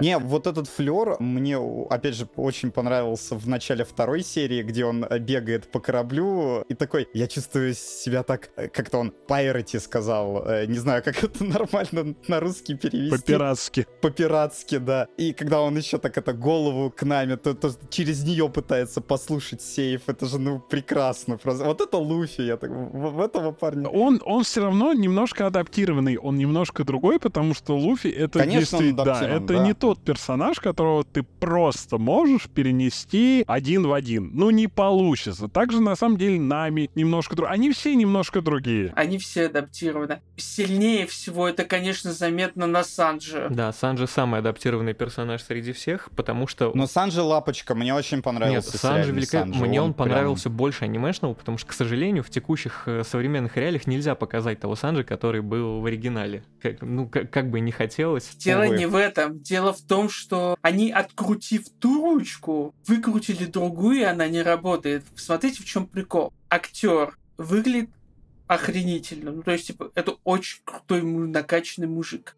И все его подкаты, которые должны восприниматься странно и кринжово, половине случаев так не воспринимаются, потому что в реальной жизни эти подкаты бы не воспринимались странно и кринжово от чувака с такой внешностью, будем честны. И это вот ручка, которая расхляпалась и туда ни сюда не работает. В итоге у нас есть просто очень крутой чувак, которому просто так постоянно отказывают. И это довольно странно функционирует. Я как-то не согласен. Просто, да. Просто анимешный Санджи — это же буквально скунс из Warner Brothers, который вот этот вот... Да, э, да. ле- ле- лепя, или как его там? Это все еще такие пси- э, вот эти псевдоальфатские подкаты, которые, ну, да, они, конечно, в нашей жизни иногда Э, работают. Вашей маме сеть не нужен? Да, вот это вот. Вот да, вот, вот в этом формате я вообще не ощутил такого, что да не, нами должна была к нему уже прыгать в это в постель сразу сходу. Нет, нет, нет. Тут вопрос в реакции ответной. Ну, то есть это все еще допустимо звучит, ну, кринжово, не вызвало никаких диссонансов вот в этом вопросе. То есть, да, это менее вот это мультяшно, где Санджи такой весь из себя там прям на колено встает с розочкой «My lady, не дать вам прикурить». У меня тут как раз па- пачка сигарет. Но все равно, как бы... Вот ядро персонажа, я его увидел, оно для меня как-то не изменилось. Не, нет, все остальное работает, кроме попытки адаптировать его наклонности Лавеласа, все остальное в Санже абсолютно прекрасно работает. В моем понимании, единственное, что в образе Санджи прошляпили шоураннеры, это адекватное объяснение того, почему он э, нереальный мастер драться ногами. То есть, как бы, в оригинале тебя проговаривают. Да, они почему-то пропустили кусок Ориджина про то, что твои руки только для готовки дерись ногами. Да, Это да. очень непонятно. Возможно, это просто типа у них было где-нибудь в вырезанных сценах или в заявках на второй сезон. Но это же можно проинтуичить, на самом деле, если учесть, что Зефа называли «кровавая нога», то есть то, что дрался он в основном ногами. Нет, Зефа звали Кровавая Нога, потому что у него ноги были все время в крови. Ну вот, да. Так-то Зеф-то как раз наоборот, типа дрался пистолетами и шашками, что называется. Но да. Но, опять же, знаешь, если э, СПГСить, то можно обнаружить, что Санджи предпочитает руками готовить и курить. э, И и вот это вот все. А вы просто не поняли. Кстати, я рад, что они все-таки дали ему покурить, а не как в сериале про Константина, где он там один раз засовывает в рот сигарету и не прикуривает ее. Ну, сериал про Константина все-таки выходил не на... Не на Нетфликсе, да. Не на стриминге, да. Или как в версии One Piece для Fox Kids, где он вместо курения сосет Да, да, да, да, да. Что сосут чемпионы, да. Слушайте, ну, главный вопрос э, по касту. У меня открыт список актеров, и они у меня идут по порядку. Вот для меня главный вопрос. Эмили Радд в роли Нами. Это top waifu? Это это ее live-action экранизация или нет? Мне она... Вот на нее столько ругались в трейлерах, что ой, это по- я вижу парик, она так странно выглядит. Я посмотрел... Она мне очень понравилась в роли Нами. Мне весь Орлонг Парк, я считаю, она очень хорошо отыграла. И ее вот эти, как-то не ужимки, но вот ее химия, что Зора, что с Луфи, когда она такая, вроде как бы и острословит, э, тут нету вот этой Нами, которая постоянно орет на всех этих идиотов. Потому что большая мама. Да, она не мама, она старшая сестра в детском саду. Старшая сестра, вот да. это вот. Когда вот это у нее иногда читается очень четко и хорошо на лице, что «О, Господи Иисусе. Тут вопрос в том, что по-другому работает теперь возраст Мугивара, и это тоже будет отражаться на их внутренней динамике, но посмотрим. Вопрос в том, что пока мы видели только кусочек настоящей Нами, и вопрос, если будет потенциально второй сезон, справится ли она уже с ролью настоящей Нами, и, потому что это совершенно другой регистр, в котором ей нужно будет играть. Да, ведь Нами... Вот, кстати, интересный момент, что в саге East Blue, в аниме, в манге, Нами все равно, она... Были моменты, когда она жизнерадостная, когда она грабит пиратов, это хихикает. Да, здесь оставили только один аспект. Только драматическую Нами оставили, да, которая вот... Она знает, что над ней висит Орлонг, э, что вся ее деревня, грубо говоря, в рабстве условном. При любой удобной возможности она скалится на остальных, там, на ту же Каю несчастную. Хотя, опять же, с ней там прекрасный... Мне очень понравился их диалог, тоже вот, который новый. Его не было в оригинале, где они так пытались подружиться. И будет, конечно, интересно посмотреть, сможет ли Эмили во втором сезоне показать именно такую же свободную ото всех оков нами. Ну, честно, я верю, что сможет, потому что, ну, на Ютубе сейчас очень много видео, как команда общается между собой. У них, во-первых, между собой химия, как у Мугивара, очень классная. То есть видно, что ребята стали друзьями, и они это могут перенести на экран. А во-вторых, Эмили Рад — это наш новый Генри Кавилл в Ведьмаке, потому что она отбитая атаку, она любит аниме, она шарит, и она там очень-очень часто высказывается за какие-то свои темы, которые она любит и которые хотела бы перенести на экран. То есть мне кажется, это тоже дорогого стоит, когда фаната привлекают к участию в съемках. Очень классно, на самом деле, из-за кадров, то, что они же все были в одном тренировочном лагере, и, ну, фишка в том, что все актеры, там, условно, 80% трюков исполняли сами. То есть Тасс Скайлер, кажется, так его зовут, который играет Санджи, он реально освоил все эти да, кики ногами, и это видно в кадре. просто тайский боксер такой прям... Да. Он недавно черный пояс получил, да. я видел. А Мэкен Ю, он вообще с детских лет с катаной, то есть там ему даже особо доучиваться не пришлось, только вот... Ну, сын Сони Чибы, вот это все да. как бы тут Тут грех не будет. Да, то есть э, Иньяки Гадою тоже там пришлось э, с акробатикой. Научиться растягиваться. Да, Эмили Рат осваивала, собственно говоря, бой-стик. И только актер Усопа был там с ними за компанию, чтобы поддерживать. Сидел, смотрел, да-да-да, и кричал с трибуны «давайте!». Но э, это, кстати, в духе Усопа вполне себе. Вот тут он персонажем попал. Вы деритесь, а я пока на корабле посижу. Да, это немного в духе Усопа. Но, кстати, Гадой тоже. Это вот, кстати, одна из главных моих претензий к сериальному Луфи. Но это даже не к самому году, это скорее ко всей производственной команде претензия. У них не получилось передать э, боевку Луфи, прости господи, потому что Луфи состоит из кучи компонентов, кроме его сил Гому-Гому, и эти компоненты не работают. Они один раз попытались это показать э, в самом начале в битве на корабле Альвиды, когда он уворачивается от нее до того, как он использует силы. Но это все очень зажато и очень медленно. Это не то, как должен двигаться Луфи. Да, это то, что как раз вызывало главные сомнения, потому что главная суперсила Луфи в том, что он, по сути, мультяшка. То есть он существует по законам аниме анимации, прям как маска с Джимом Керри. Не-не-не-не-не, это характерно для более позднего Луфи. Ранний Луфи — это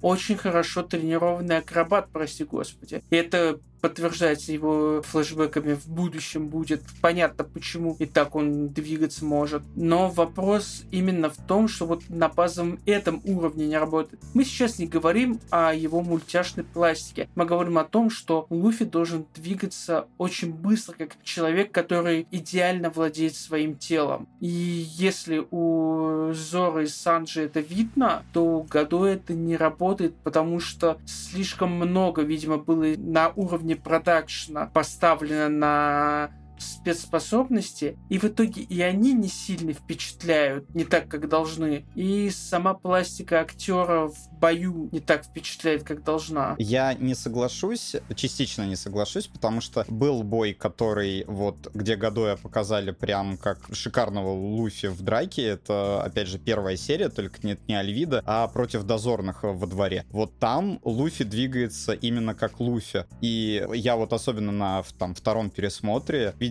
все его движения, вот эти, э, ну, буквально вот вся эта его акробатика, вся эта какая-то, ну, как не шутливость, а легкость, с которой он что-то делает. То есть, когда в него летит меч, он как пригибается, но при этом шляпу поднимает. Ну, как Джеки Чан. Да, да, да, да. И вот это, это там было отлично показано. Потом были проблемы скорее с тем, что, ну, там сами драки, мы можем к ним вернуться, да, что драка с Куро, что первая драка с Орлонгом, они, ну, там, да, они в основном брали, он пытался пистолетами своими что-то сделать. Ну, он, в общем-то, и делал что-то пистолетами. И иногда какие-то кувырки делал. Но вот то, что показали в первой серии и с Альвидой, особенно с дозорными, мне очень понравилось. Вторую битву с Орлонгом, да, ее тоже там, к сожалению, осталось только камушки уничтожать, потому что... Классическая битва с боссом в игре просто. Да, ты приходишь в эту, ты приходишь в эту комнату и думаешь, ага, надо босса провоцировать, уничтожать колонны. Я,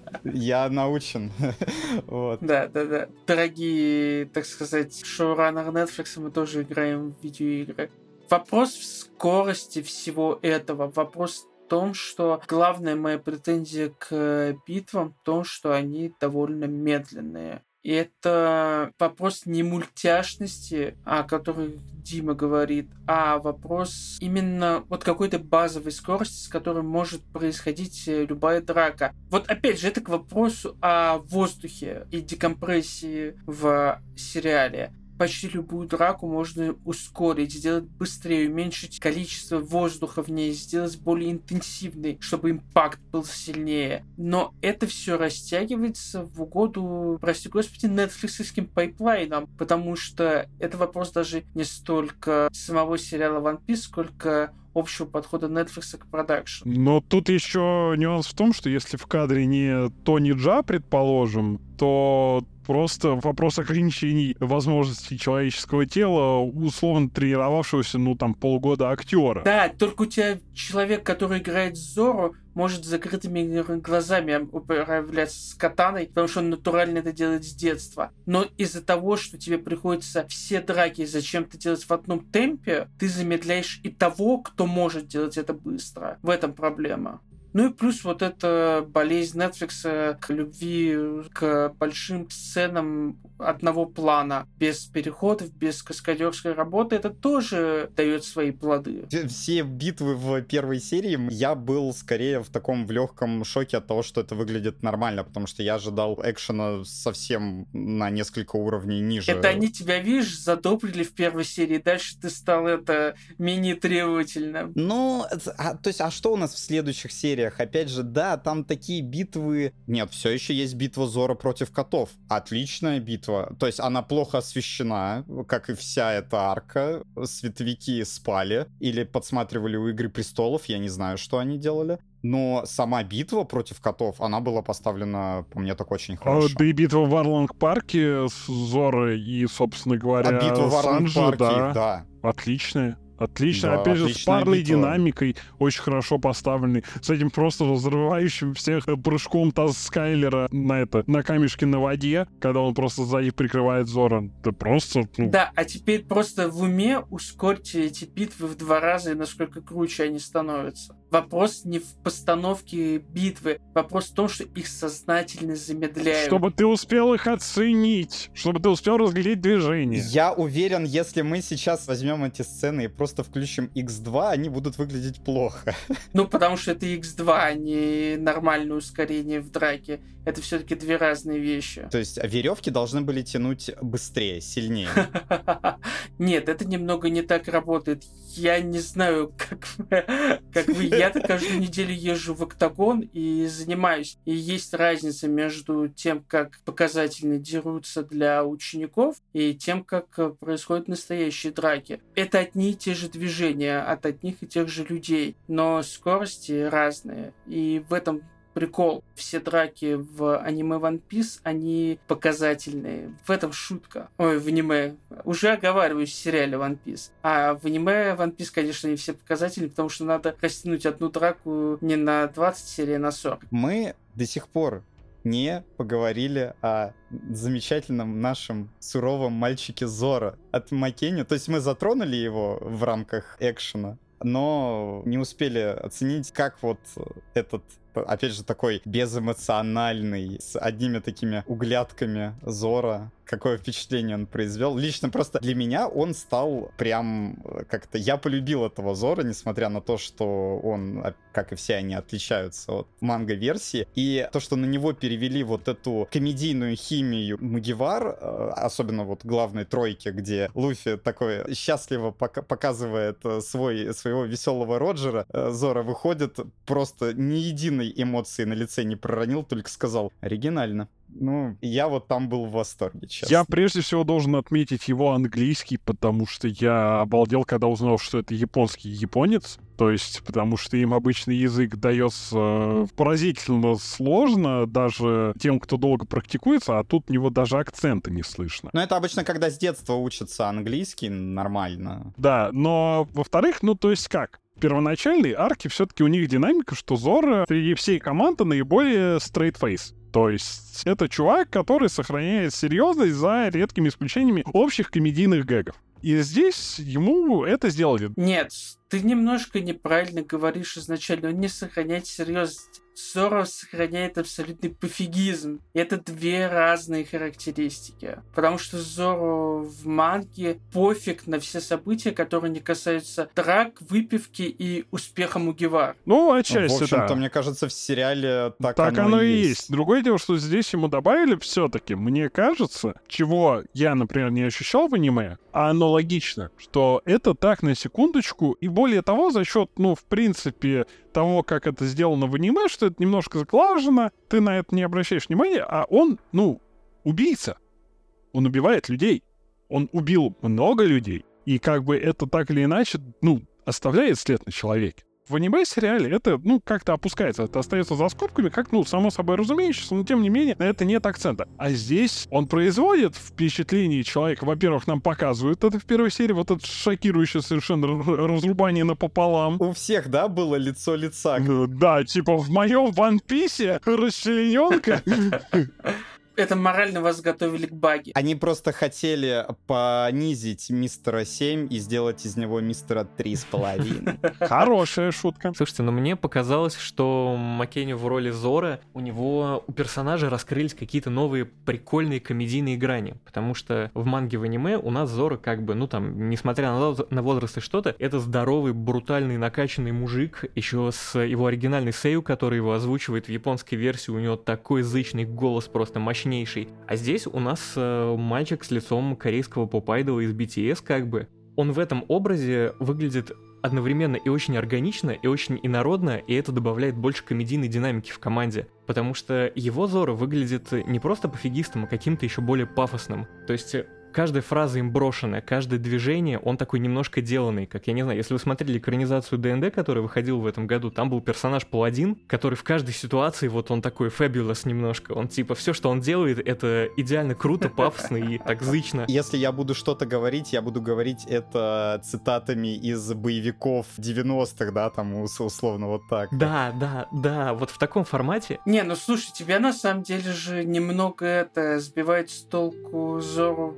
после таймскипа, потому что Зору изначально выглядит как мальчишка. Он становится серьезным исключительно, когда напяливает на себя бандану. В остальных моментах это мальчишка-мальчишкой, и он не сильно отличается. Да, они с Луфи делят вот, это, вот этот Да. образ двух братов-акробатов. Да, два дебила это сила. Типа, это Да-да-да. буквально характеристика Луфи и Зора в самом начале ман. Просто если у Луфи есть способности свой дебилизм еще как-то физически воплощать в какие-то вот ситуации, то Зора обычно сидит, э, в- либо выпивает, либо теряется где-то. Случилась очередная битва, где Зора? Зора находится в 10 кил...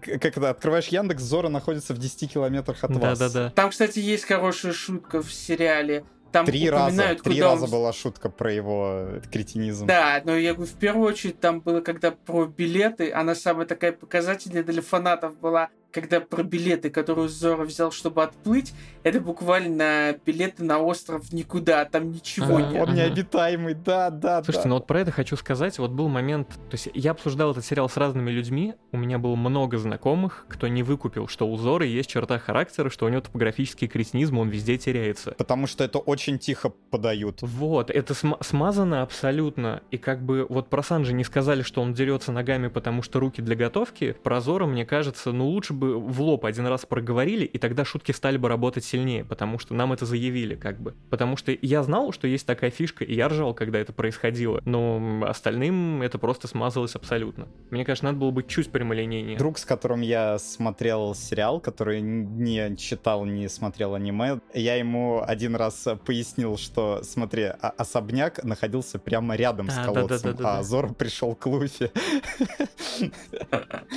Не просто так. Но мне кажется, есть еще вот этот параметр того, что они пытаются какие-то штуки приберечь для, опять же, потенциального второго сезона, чтобы как гэги использовать. А мне кажется, это что-то, что на самом деле рассчитано исключительно на фанатов. Вот такая деталь. Вот вы это знаете, вы заметили, потому что они по большому Это счету... тоже хороший аргумент. То Мгм. есть они же по большому счету все несколько, ну, выпрямили и, да, адаптировали для широкой аудитории, а это такие вот пасхалочки, расставленные там вот... Если знаешь, что взорнешь, то есть, как, например, в первом эпизоде, когда просто в баре совершенно, типа, органично рядом Зора сидит, а потом встает и уходит циркач из банды Багги. Ага. Да, это специально для вот это Леонардо Ди Каприо момент, где ты т- тыкаешь А, в, о, экран. о, такой, о. «О, Я видел, я Да-да. видел. То есть это такие вещи тоже, они там раскиданы так же, как и это вот просто постеры на стене, там, где там ты можешь просто увидеть многие знакомые лица. Количество отсылок и, как это у нас, фо- форшадоуинга, оно огромное. У нас прямо сейчас уже вышла статья. Да.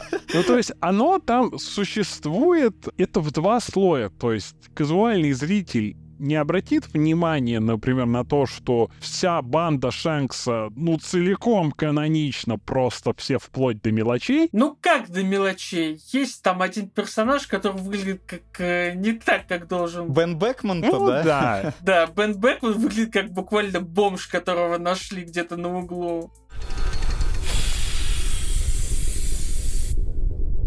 Там же, например, что я отметил, что когда Усоп вспоминает своего отца, и Луфи говорит, что он с ним знаком, там нету, например, вот этого дешевого кадра воспоминания. Но ты помнишь, что в предыдущей серии был чувак, который рикошетом убил пирата. И у него на бандане написано Ясоп. Есоп, да. Это еще одна отличная экшн-сцена, которая мне сильно понравилась, как Есоп стреляет рикошетом в пирата, а этот э, Лаки Ру, э, эта курица забивает человека.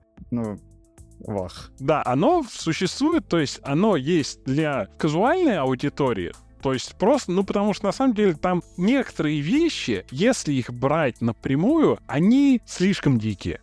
То есть даже при том, что у нас очень дикий мир, анахроничный, абсурдный, где люди говорят по улиткам, тем не менее, это бы перегрузило. Не, слушай, там очевидно было много сделано именно для того, чтобы удовлетворить фанатскую аудиторию, даже на этапе предпродакшена. Элементарно, когда они анонсили актеров на разные роли. Ну, типа, понятно, да, о, актер на роль Зефа, о, актер на роль Шанкса. А потом были же и всякие странные штуки в стиле типа актер на роль Джанга. И ты такой думаешь, о, Джанга будет. А потом нет, Джанга есть только на постере. А вот знаете, у меня по этому поводу, кстати, ну, то, что про фанатов, это все, это все правильно. А для нового зрителя, вот тут я, наверное, тоже немножко от людей, которые вот смотрели и ничего не знали там про мангу, про аниме, мне говорили, что да, я не знаю, кто эти люди там вот на этих постерах, э, которые там, и- или вот появляющиеся где-то пираты в каких-то, ну, явно не костюмов массовки, а вот прям в каких-то образах. Я не знаю, кто это, но они добавляют ощущение того, что в этом мире очень много разных персонажей,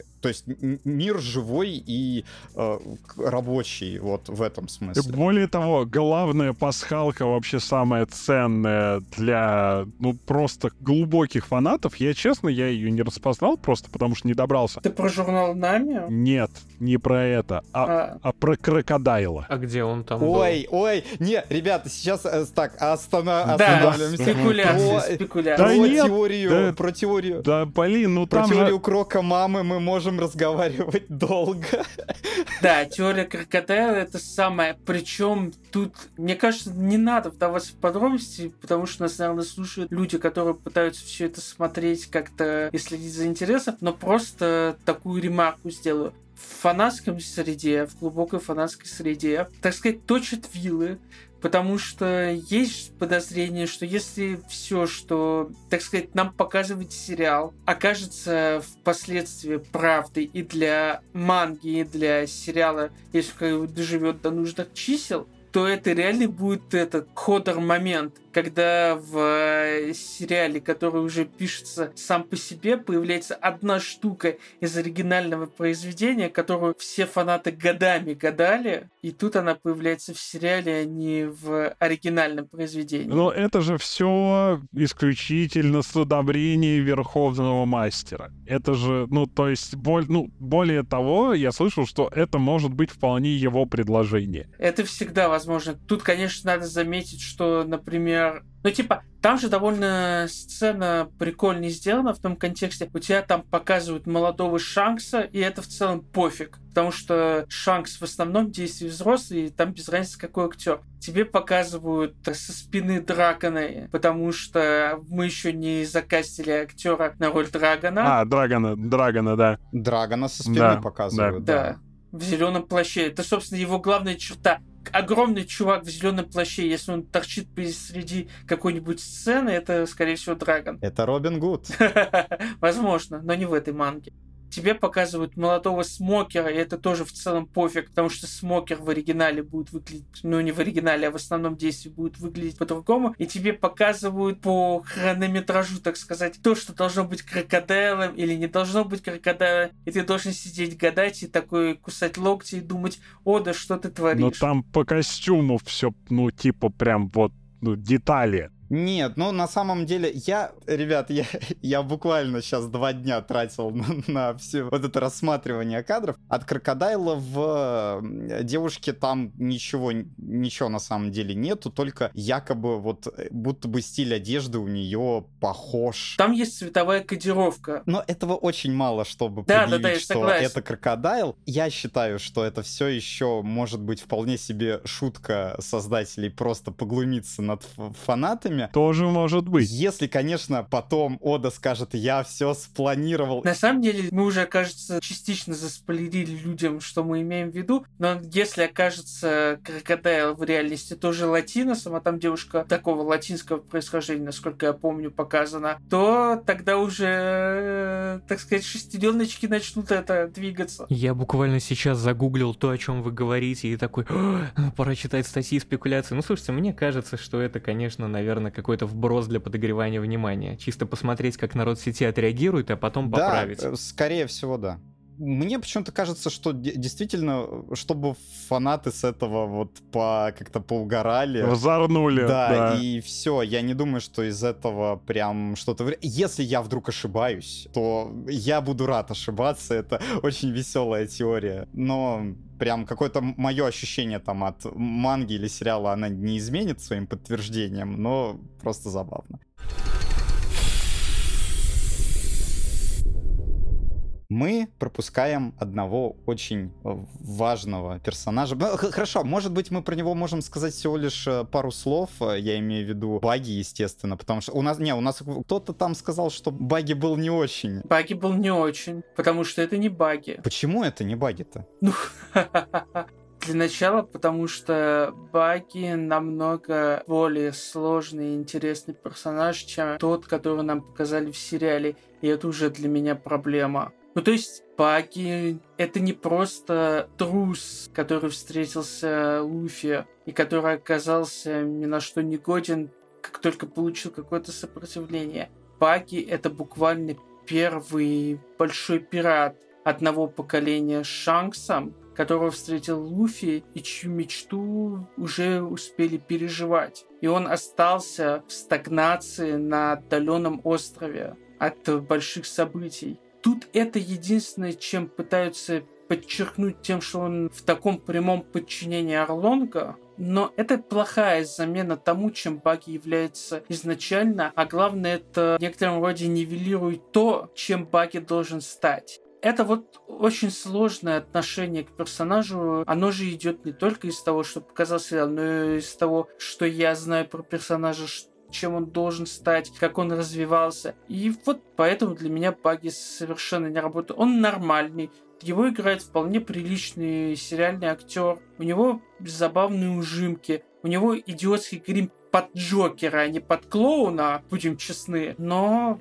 в остальном это не тот баги, за которого я голосовал, что называется. Это очень странно, потому что я даже вот после сериала я пошел, перечитал арку Оранжтауна, пересмотрел ее на всякий случай в аниме. Там ничего нет у Баги из того, что ты говоришь. Это персонаж, это такой первый злодей в, в Сёнэнах, которая зачастую потом становится ходячей шуткой. Он с самого начала, он клоун, блин. Он, блин, да, Клоу. это такой, такой тип злодеев, которые периодически появляются рядом с главным героем уже просто, ну, смеха ради, а не потому что, ух, внезапно там он, э, он становится главбоссом какой-нибудь арки. Такое было в Dragon Ball, в Наруто, где угодно. И Баги, он единственное, он там, может быть, кого-то в моменте более устрашает тем, что Зора протыкает или там взрывает на глазах у ребят половину города и смеется как черт но в сериале это показали тоньше и более драматично даже. То есть его предыстория в сериале она работает лучше, чем в манге. То есть в манге он тоже такой бросает, да, я был Шанксом в одной команде, но это не важно. Сейчас мы тут с тобой, я тебя пытаюсь, я не помню, господи, я уже забыл, что он там с Луфи, он его в клетку засадил. Он его растягивать пытался. Да, ну и что? Весь вес баги, он там, где-то уже на Гранд-лайне, далеко, в предысториях еще про команду Роджера. В Оранжтауне ничего этого нету. Это обычный такой злодей появился, улетел. Буквально улетел в прямом Значит, смысле. ты невнимательно читал Оранжтаун. Только так я могу сказать. Я потому что там достаточно. Слушайте, вот в, в продолжение этой темы сразу ворвусь. Сергей сказал, что Баги глубокий персонаж, у которого большая предыстория, которая влияет на его текущий характер. Я здесь согласен с Олегом в том, что действительно, когда Баги появляется первый раз, я при чтении манги тоже этой глубины никакой не почувствовал, но актер, который исполняет роль Баги в сериале, создал настолько обаятельную и с большим диапазоном версию этого персонажа, что я вот сейчас больше чем уверен, что ему пропишут еще даже большую глубину глубину, потому что он это сможет сыграть. Да. То есть он получился лично для меня намного интереснее, чем манговая версия баги, когда появился. Требуем баги во втором сезоне One Piece. Ну, кстати, на это есть подвижки, потому что он же тоже в первом сезоне стал сквозным персонажем. Ну, потому что у него были кавер-сторис, и их поменяли на этот сквозной сюжет. Но, да, я тут согласен с ребятами, я уж не знаю, какие там глубины предыстории у Баги, я все-таки еще еще на сотом эпизоде. Но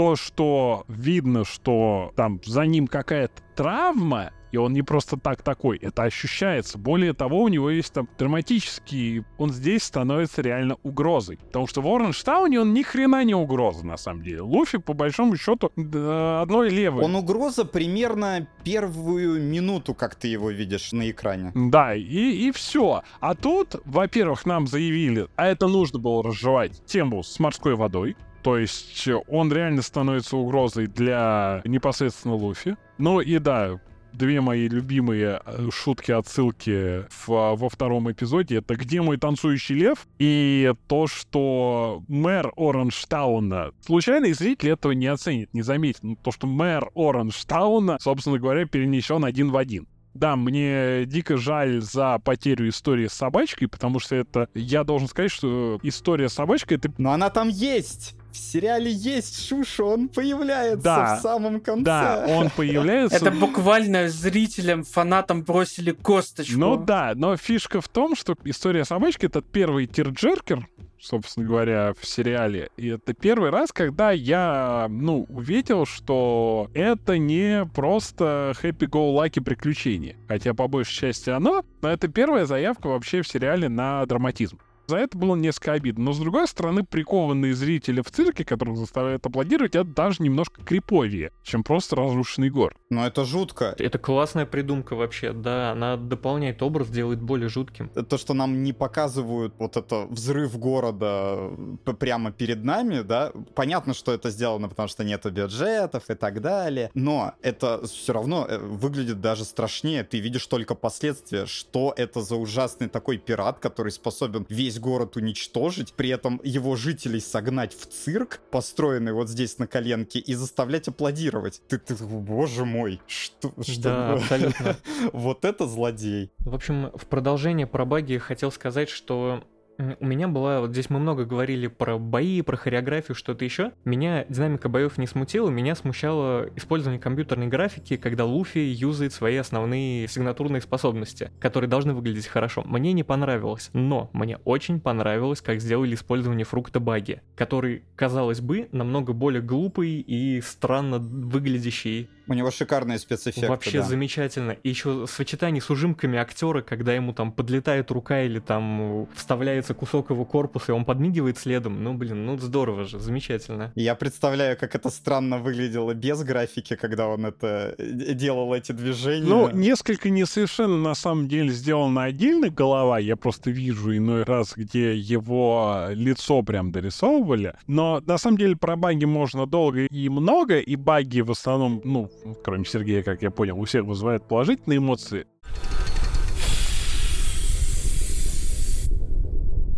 Для меня более спорным стал непосредственно Арланг. Ваше впечатление? Но он для всех, я думаю, будет спорным, да. Это самый спорный злодей из тех, кто был в первом сезоне, и у меня нет никаких претензий к актеру. Он, мне кажется, молодец. Опять же, как мы уже не один раз сказали, да, то, что ему дали, он сыграл. Сыграл отлично. Проблема в том, что, во-первых, грим, который, честно, мне другие рыболюди понравились они, по мне, были сделаны вот прям огонь. Орлонг э, странный, какой-то маленький нос, какое-то вот это лицо, которое постоянно как будто какой-то дядюшка улыбающийся, такой, привет, внучок, давай это. К сожалению, они вырезали мою любимую шутку из всего Орлонг парка. Ты знаешь, в чем между нами разница? Носы. То есть э, там, где я хохотал, это как раз отражает, ну, в принципе, Луфи целиком. Вот это концентрат. Я жене показывал эту сцену. А тут, да, это убрали, но и в принципе тут несколько, опять же, кто-то сетует на то, что вот, Netflix опять, они несколько под другим углом преподнесли расовую тему, как ни странно. Потому что, ну, в Варланг-парке, до того, как мы узнаем вообще о положении рыбы-людей в мире One Piece, какое оно было, то, откровенно говоря, Арланг именно что расист. То есть он, в принципе, верит в превосходство рыбы-людей. Но он не расист, а обиженка. Да, он не, он не, он, он не реваншист. Он просто расист. Он, у него, то есть... Нет, нет, он реваншист. Он реваншист, в этот и прикол. Ну, э, мы этого просто, пока не знаем. Же, просто опять же, да, прикол в том, что нам надо почитать, что называется, еще 600 глав, чтобы понять, в чем замес с Орлонгом. Но в этом-то и круто, что ты, когда читаешь первую сагу, у тебя Орлонг это просто тупой расист, а потом, а, впоследствии, чем дольше ты читаешь One Piece, чем больше граней тебе приоткрывается, тем сложнее становится даже фигура довольно плоского, казалось бы, злодея Орлонга. И вопрос в том, же в контексте длительных произведений, когда у тебя есть понимание того, что идет следом, должен ли ты делать более глубокий анализ того, что ты делаешь сейчас? Потому что Одатов решедеринг все это изначально. Если перечитывать весь Орлонг Парк, он все абсолютно заложил туда, чтобы потом распаковывать Орлонга и все происходящие там события. И вот как раз эти штуки упускаются потому что их буквально нету в произведении, и, соответственно, их не получится распаковывать, если когда-нибудь сериал дойдет до, получается, девятого сезона. Но это чуть позже. Да, да, да, я, да, я да. думаю, мы в сам, на самый конец оставим а, вообще второй и следующие сезоны. Если более конкретно, что у Орлонга не показали его какую часть? Я вот пытаюсь сформулировать так, чтобы это не было сильным спойлером тем людям, которые хотят сами что-то начать читать или смотреть. Потому что это реально очень крутые штуки, которые надо самим видеть. Но, например, сам весь Орлонг парк, то, как он построен и почему он построен. Вот это как раз-таки взяли. Орлонг парк больше похож на парк развлечений э, и э, как бы отсылка к Сабаоде, чем в манге. Да, но при этом он настолько приземленный, что вот это рушится. То есть нету того масштаба, который должен быть у всей этой штуки. А потому что в манге и аниме оно достаточно масштабно сделано. Башня слишком маленькая. Чтобы что ли? когда ты потом когда ты видишь это уже в Сабаоде, ты начинаешь понимать, да, он буквально пытался по кирпичку это воспроизвести. А тут не ощущается вот элементарно на этом же уровне даже. Нет, я на самом деле тут соглашусь немного с Сергеем, потому что в арке Арлен Парка, ну, которая, понятное дело, была больше, там было подчеркнуто значение того, как Арланд Парк доминирует вообще над островом. То есть там был вот этот момент, где подчеркивалось, а тут ты рискуешь даже не заметить, что на верхушке этой халупы вообще там акулий нос. Ну, то есть, если не вглядываешься. Хотя они все-таки показали, как он падает, прям как в оригинале, Да. он тоже так отдельным кадром там падал. Где мой бедный униженный морской бычок? Это вообще мой любимый эпизод Орлонг Парка. Где Хатян? Хатяна упустили. И это вот тоже вопрос, потому что Хачан, он важен и для Нами, для всей арки Нами, он важен, потому что спустя годы буквально в Фишман Айленде это будет важно, и непонятно, чем он будет заменен. Ребят, сериал так далеко не зайдет. Да, Да. если будет. Потому что тут, на самом деле, мы подбираемся, я думаю, к- как раз-таки к прекрасному далека.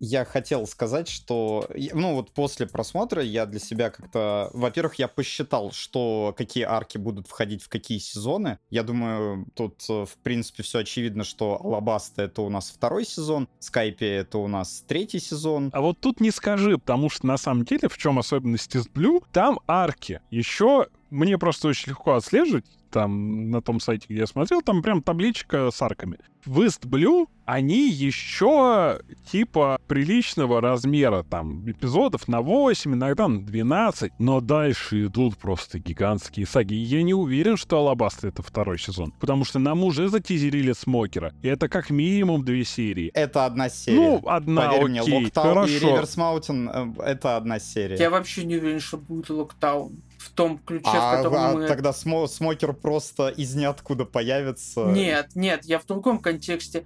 Вот мы говорили про сквозного злодея, и вот теперь Смокер будет гнаться за Да, Мугиварами. мне тоже так кажется. Просто потому что на Луфи есть наградка, и он будет гнаться за Мугиварами от всплытия в Грандлайне и до события Алабасты. Но нам Локтаун уже заявили. И, извините, в Локтауне есть важный для персонажа момент. Там есть момент, когда... Есть баги вместе с Альвидой, есть э, смокер. Есть смокер, есть момент, когда Луфи, собственно говоря, заходит на, с Драгоном на встречается. эшаф- И Да. эшафот.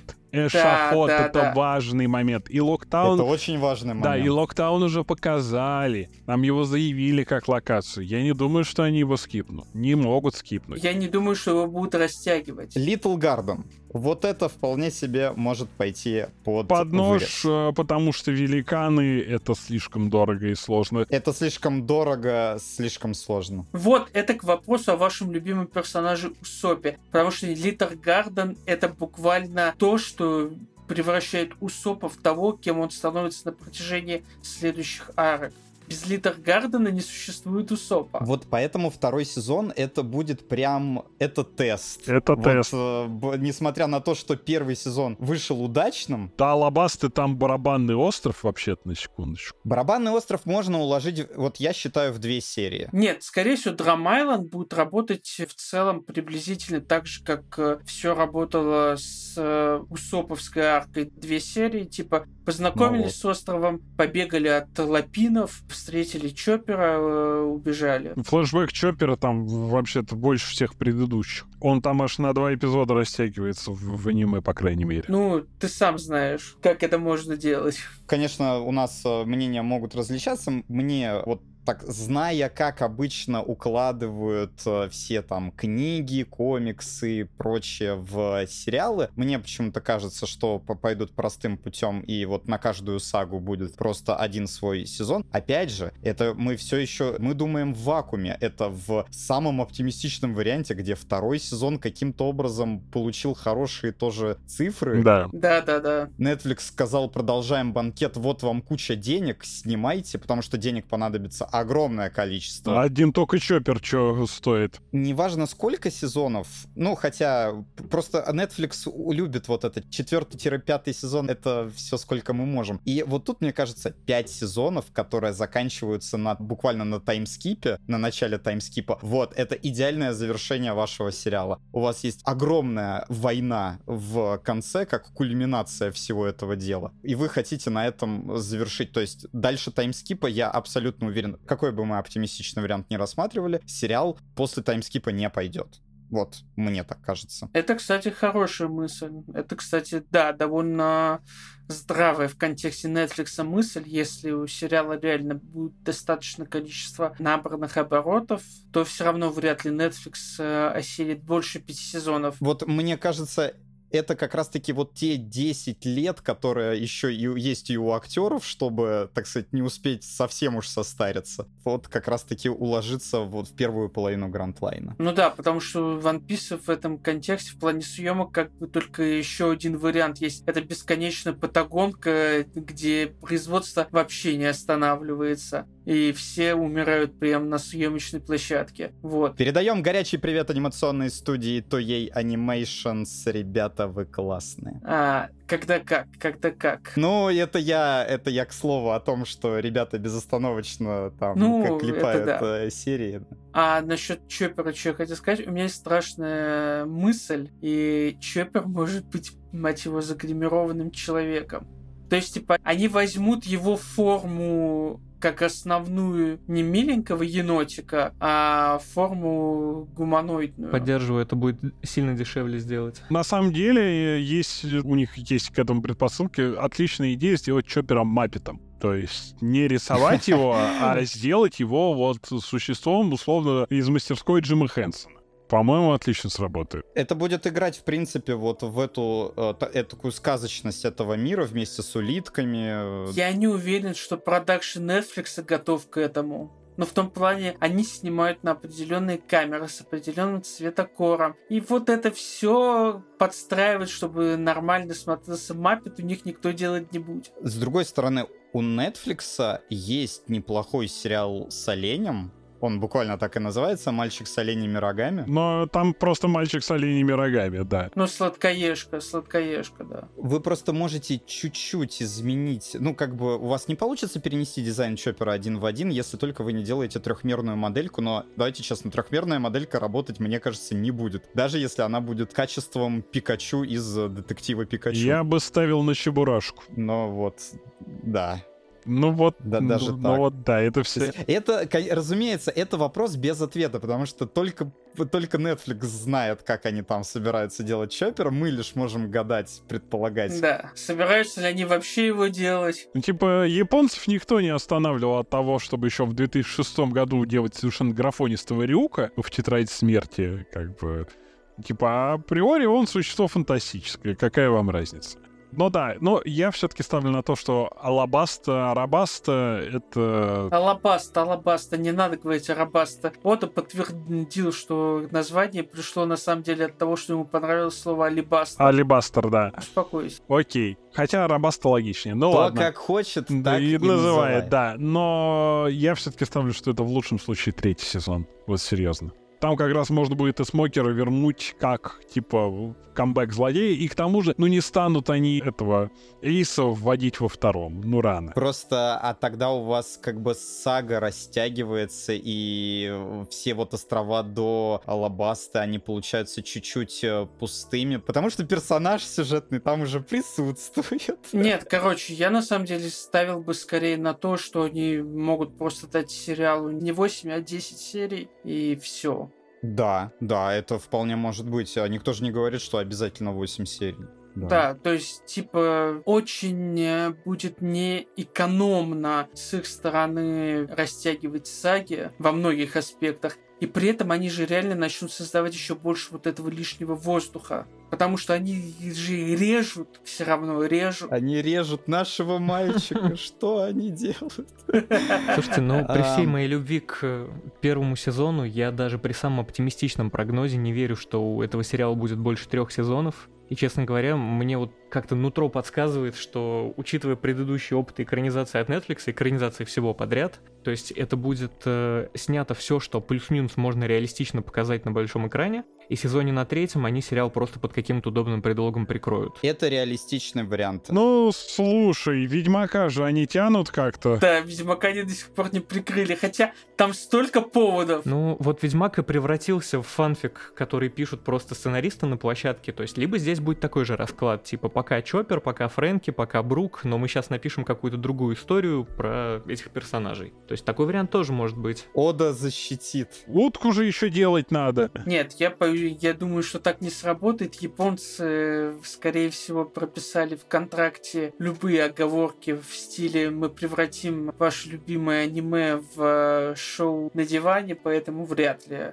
Скорее его реально просто прикроют. Опять же, мы уже знаем, что Ода очень много каких-то вещей, прям он отвергал какие-то идеи, прям вот железно. Но при этом пропустил поцелуй, что очень, конечно, важно. Я подозреваю, это был компромисс, потому что Ода им зарядил э, типа никакой романтики. Романтики внутри команды, но это не значит, что вне как бы... Не-не-не, Ода в целом против акцентирования на романтике. Но это тоже, но вот именно в интервью говорилось, что прям именно в команде соломенных шляп, чтобы никакой романтики не было. Ну, в контексте сериала, да, потому что там меньше действующих лиц, меньше акцентов. Ну да, типа, я подозреваю, что это просто был компромисс, типа, о, да Сан, ну дайте нам хоть один какой-нибудь поцелуй сделать. Ну ладно, вы сделали у Сопа 18-летним, пусть он целует Каю. И для этого ему обрезали нос. Да. С его носом это бы не получилось.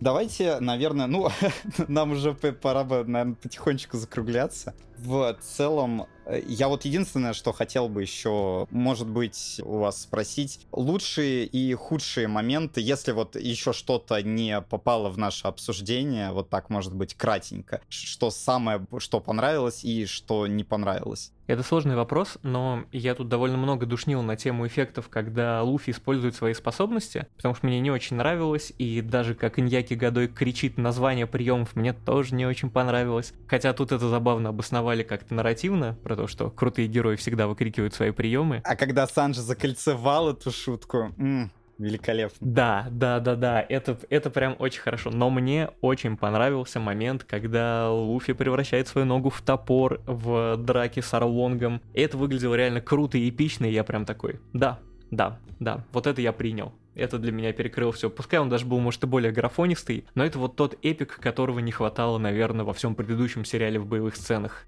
когда чувак может вытянуть ногу на километр вверх и потом разрезать ей здание. Вот это да. Real аниме щит. Да. Луфи спал весь сезон, а такой теперь так, подождите, у меня ж нога растягивается. Так, погнали. В моем случае, наверное, все-таки это, ну, последствия, неизбежные последствия смены формата, что, ну, несколько потерялась вот эта вот придурковатость, комичность, которая как раз-таки перенесена прямиком из Looney Tunes. Что мы, как ни странно, при том, что шутки есть, мне было мало юмора и гэгов. Вот, наверное, так. Но это, опять же, просто потому, что его сделали чуть-чуть приземленнее, чуть-чуть серьезнее. Ну и жена моя отдельно высказывала претензии того, что как бы некоторые костюмы выглядят аутентично, а другие, ну, прям с косплей-феста. Вот прям один в один. И парики. Куда мы занесем эмодзи какашек Капитана Куро? Аутентично или косплей? Не, ну здесь меня не смутило. Но насчет париков соглашусь. Некоторые парики мне прям в глаза бросались, хотя как бы в общем и целом картинку мне не портило. Но могли бы сделать как-то всем одинаково, если уж так делали. Ну, тут, видимо, какой гример был на площадке в этот момент. Какой-нибудь э, вот этот розовые волосы у фулбади, что-нибудь такое. Я просто пытаюсь вспомнить. У Коби просто розовые волосы смотрятся отлично. То есть... Да, вообще ноль вопросов к ним. Ноль вопросов, да, то есть тебе ничего не вызывает сомнений. Кстати, вот говоря, мы говорили про то, как то вырастет, как то изменится. Мне очень интересно, как раскачается Коби. Как Коби, да, раскачается. Потому что тут есть некоторые э, моменты.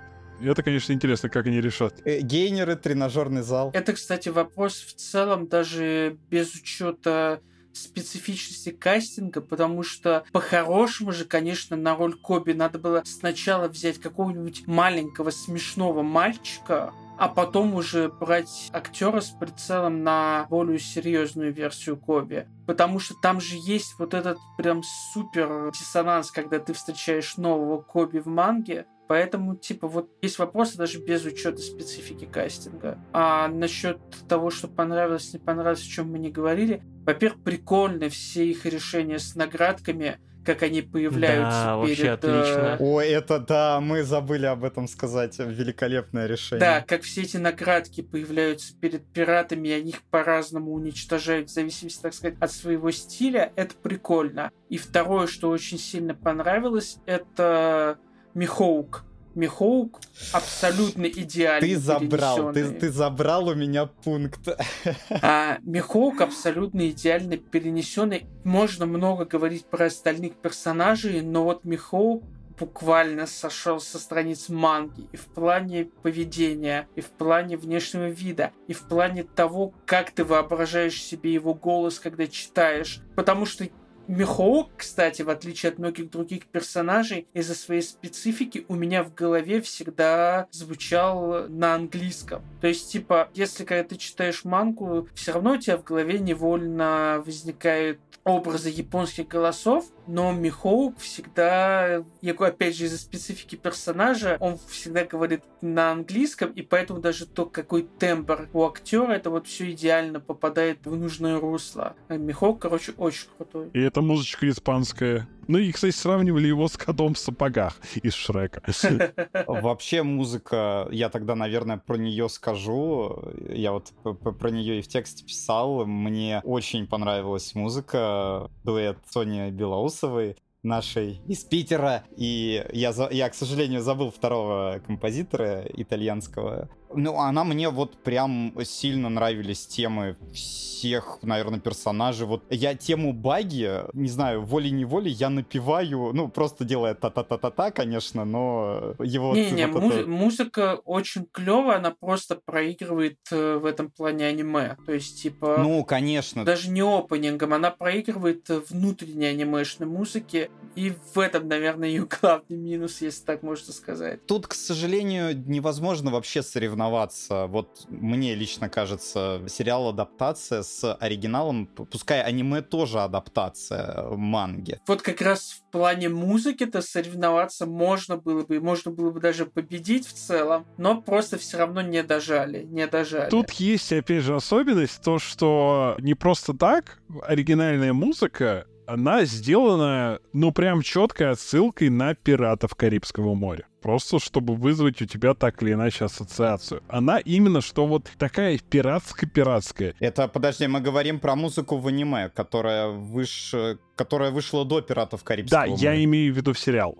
Я имею в виду сериал, что у А, него, хорошо, у него хорошо. его звучание отличается. Оно именно что с прямой ассоциацией к пиратам Карибского моря. И тем ценнее, что они придержали We on the Cruise до четвертого эпизода, до выхода Going Mary в море. До эмоционального момента, да, и она да. звучит тогда заслуженно. Я плакал, когда она зазвучала, но это я.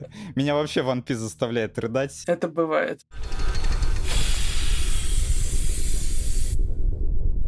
Ну, что у нас есть еще что, что хотелось бы такое хорошее или плохое, или все, пора нам э, уже Ну, бросать якорь. Тут можно только сказать, если прям вот подводить итоги, что это все равно задача невыполнимая априори. То есть это слишком амбициозная задумка. Мы говорим о произведении, которое, не прекращаясь, идет 25 лет, и насколько я слышал, тут Сергей может поспорить, другие ребята более прошаренные, не теряет себя, не сбавляет пыл. Ни разу не сбавляет темп. Каждая новая глава, каждый раз ор выше гор. То есть это, в принципе, если что-то другое, то что такого срока 25 лет сага идет. Люди на ней буквально выросли, детей завели. А она все еще продолжается. День, когда она закончится, благо он не за горами, будет историческим событием. Ты вот сказал, благо он не за горами. Ода Сенсей сказал, ну, типа, в течение пяти лет закончу. Это значит минимум 10. Так эта фраза была пять лет назад, как Да. раз примерно. Не-не-нет, это вот было буквально перед э, тем, как закончилась сейчас Вана, и перед тем, как он на месяц уходил. Я точно тебе скажу, что я еще в девятнадцатом году э, мы шутили над фразой... Да, но это касалось другого. Это касалось другого. Я имею в виду, у него новая пятилетка образовалась, и ей снова дают десяточку. Ну, это понятно все, но все равно это как бы большая часть позади. То есть мы до этого доживем. Потому что, ну, Ода тоже не железный. Скрестим пальцы да, то есть, надеюсь, судьба Берсерка не постигнет. Ну, Оду заставляют гулять по 40 минут в день, так что все нормально. Но спит он все еще по три с половиной часа. Так что как бы баш на баш. И Сергей правильно вначале обозначил значимость, то, что есть One Piece и есть все остальные. Мне кажется, вообще весь этот проект был затеян не только от любви, а в качестве... Ну, потому что, ну, был ряд провалов, да, давайте очевидных. Ковбой Бибоп, Тетрадь Смерти, которые, кстати, понравилось создателям но всех свои причуды. Опять же, под их эгидой, по крайней мере, дистрибьютировался цельнометаллический алхимик. Собственно говоря, только на деньги Netflix и Warner зачем-то досняли вторую и третью часть. Это одна из худших, в принципе, адаптаций, которые существуют. Нужно было чем-то замаливать грехи, и, как говорится, если романсить, то королеву. То есть, если воровать, так миллион. Поэтому это была все равно слишком амбициозная задача, чтобы с ней справиться. Тем не менее, результат подобрался хотя бы к подножью, хотя бы в какой-то степени, да, мнения разделились, но все-таки больше, даже, даже тем, кому как Сергею не слишком, как я понимаю, понравилось. Ну, я говорю, not great, not да, terrible. но То все есть, равно это... за что-то можно похвалить. Это больше, чем можно сказать про подавляющее большинство адаптаций манги и аниме. Давайте так, поднимем ставки. А В топ-10 сериалов 23-го One Piece попадает? Для меня, да, это событие определенно. Я бы его не стал куда-то убирать. Только если на десятое. Вот только если на десятое. Да, пожалуй, да. Да, я, я получил удовольствие. Ну, в принципе, для меня это, для меня это год One Piece. Я прекрасно... Для меня было просто очень необычное ощущение, потому э, мне либо такие штуки, особенно которые сделаны для фанатов, они мне либо очень нравятся до такой степени, что я смотрю Аркейн и потом говорю всем, идите посмотрите Аркейн, это шедевр 10 из 10. Я даже не хочу слушать мнения какие-то негативные по этому поводу. Но, а тут вроде бы такая вещь, которая мне понравилась, искренне понравилась, я не ожидал, что она мне понравится. Она не идеальная ни разу, но я все равно такой, ребят, подхожу там к друзьям, говорю, знаете, а что, вполне себе сериальчик, очень веселый, очень душевный. Это не сериал года, но это, безусловно, Ну, качественный конечно. проект. У нас вообще какой-то странный год годных адаптаций. То есть меня просто тоже искренне удивило, что хорошо, фанаты, фанатам понравилось, что к первоисточнику так хорошо отнеслись. Ну, не, не идеально, но хорошо отнеслись. Но смотрю, значит, отзывы новых зрителей, там, отзывы друзей, которые ничего не знают. И они тоже говорят, блин, отличная штука, прям не что-то из, из разряда, ну, под еду посмотрел неплохо, а прям искренне говорят, отличный сериал, который вот э, можно посоветовать другим. Для меня вот это было удивлением. И это будет основная метрика для Netflix во многом, что как реагирует обычный народ на это. Потому что фанаты сейчас находятся в состоянии это не тетрадь смерти, это не ковбой, это в целом прилично, наши персонажи все на месте, никто не превратился в полного идиота, кроме тех, кто должен быть полными идиотами. Мы в целом все в нормальном состоянии. Сериал, кажется, удался. Это мнение фанатов, если, так сказать, срезать среднюю по Reddit One Piece. И для Netflix намного важнее, как это будет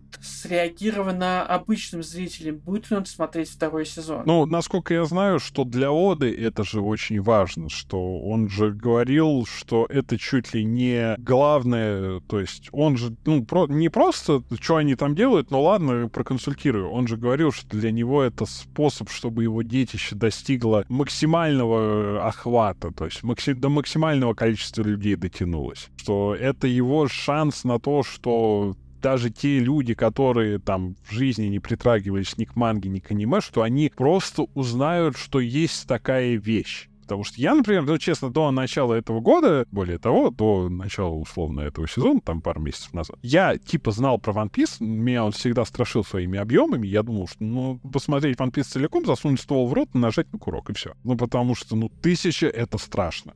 Я знал, ну, что это кажется про пиратов, кажется, там чувак растягивается. Даже я, человек, в принципе, не назову себя аниме-энтузиастом, но тайтлов у меня тоже там хватает, которые я отсмотрел целиком, даже кое-что из манги почитал и так далее. А это действительно шанс для людей, которые там не знали. Более того, многие из них сейчас говорят, что, блин, я не знаю, как второй сезон, наверное, я все-таки начну смотреть, или там я начну читать. Это же, ну, это идеальная замануха, это по большому счету тизер. Тизер к условно, квоут-анквоут, настоящему One Piece. И поэтому как такая вот агитка, условно говоря, он, по-моему, работает идеально со своей задачей справляется. Вот это фанатское удовольствие, когда люди, посмотревшие сериал, пишут на том же Reddit, ребят, я пошел смотреть аниме, там, пошел читать мангу. С какой главы мне там начать? Все говорят с первой, потому что нельзя ничего пропускать. И внутри вот какая-то радость от того, что ты вот принимаете в фанбазу еще людей, говорит, добро пожаловать в клуб, вы здесь надолго. Я и король и шут в этом году, да. О боже.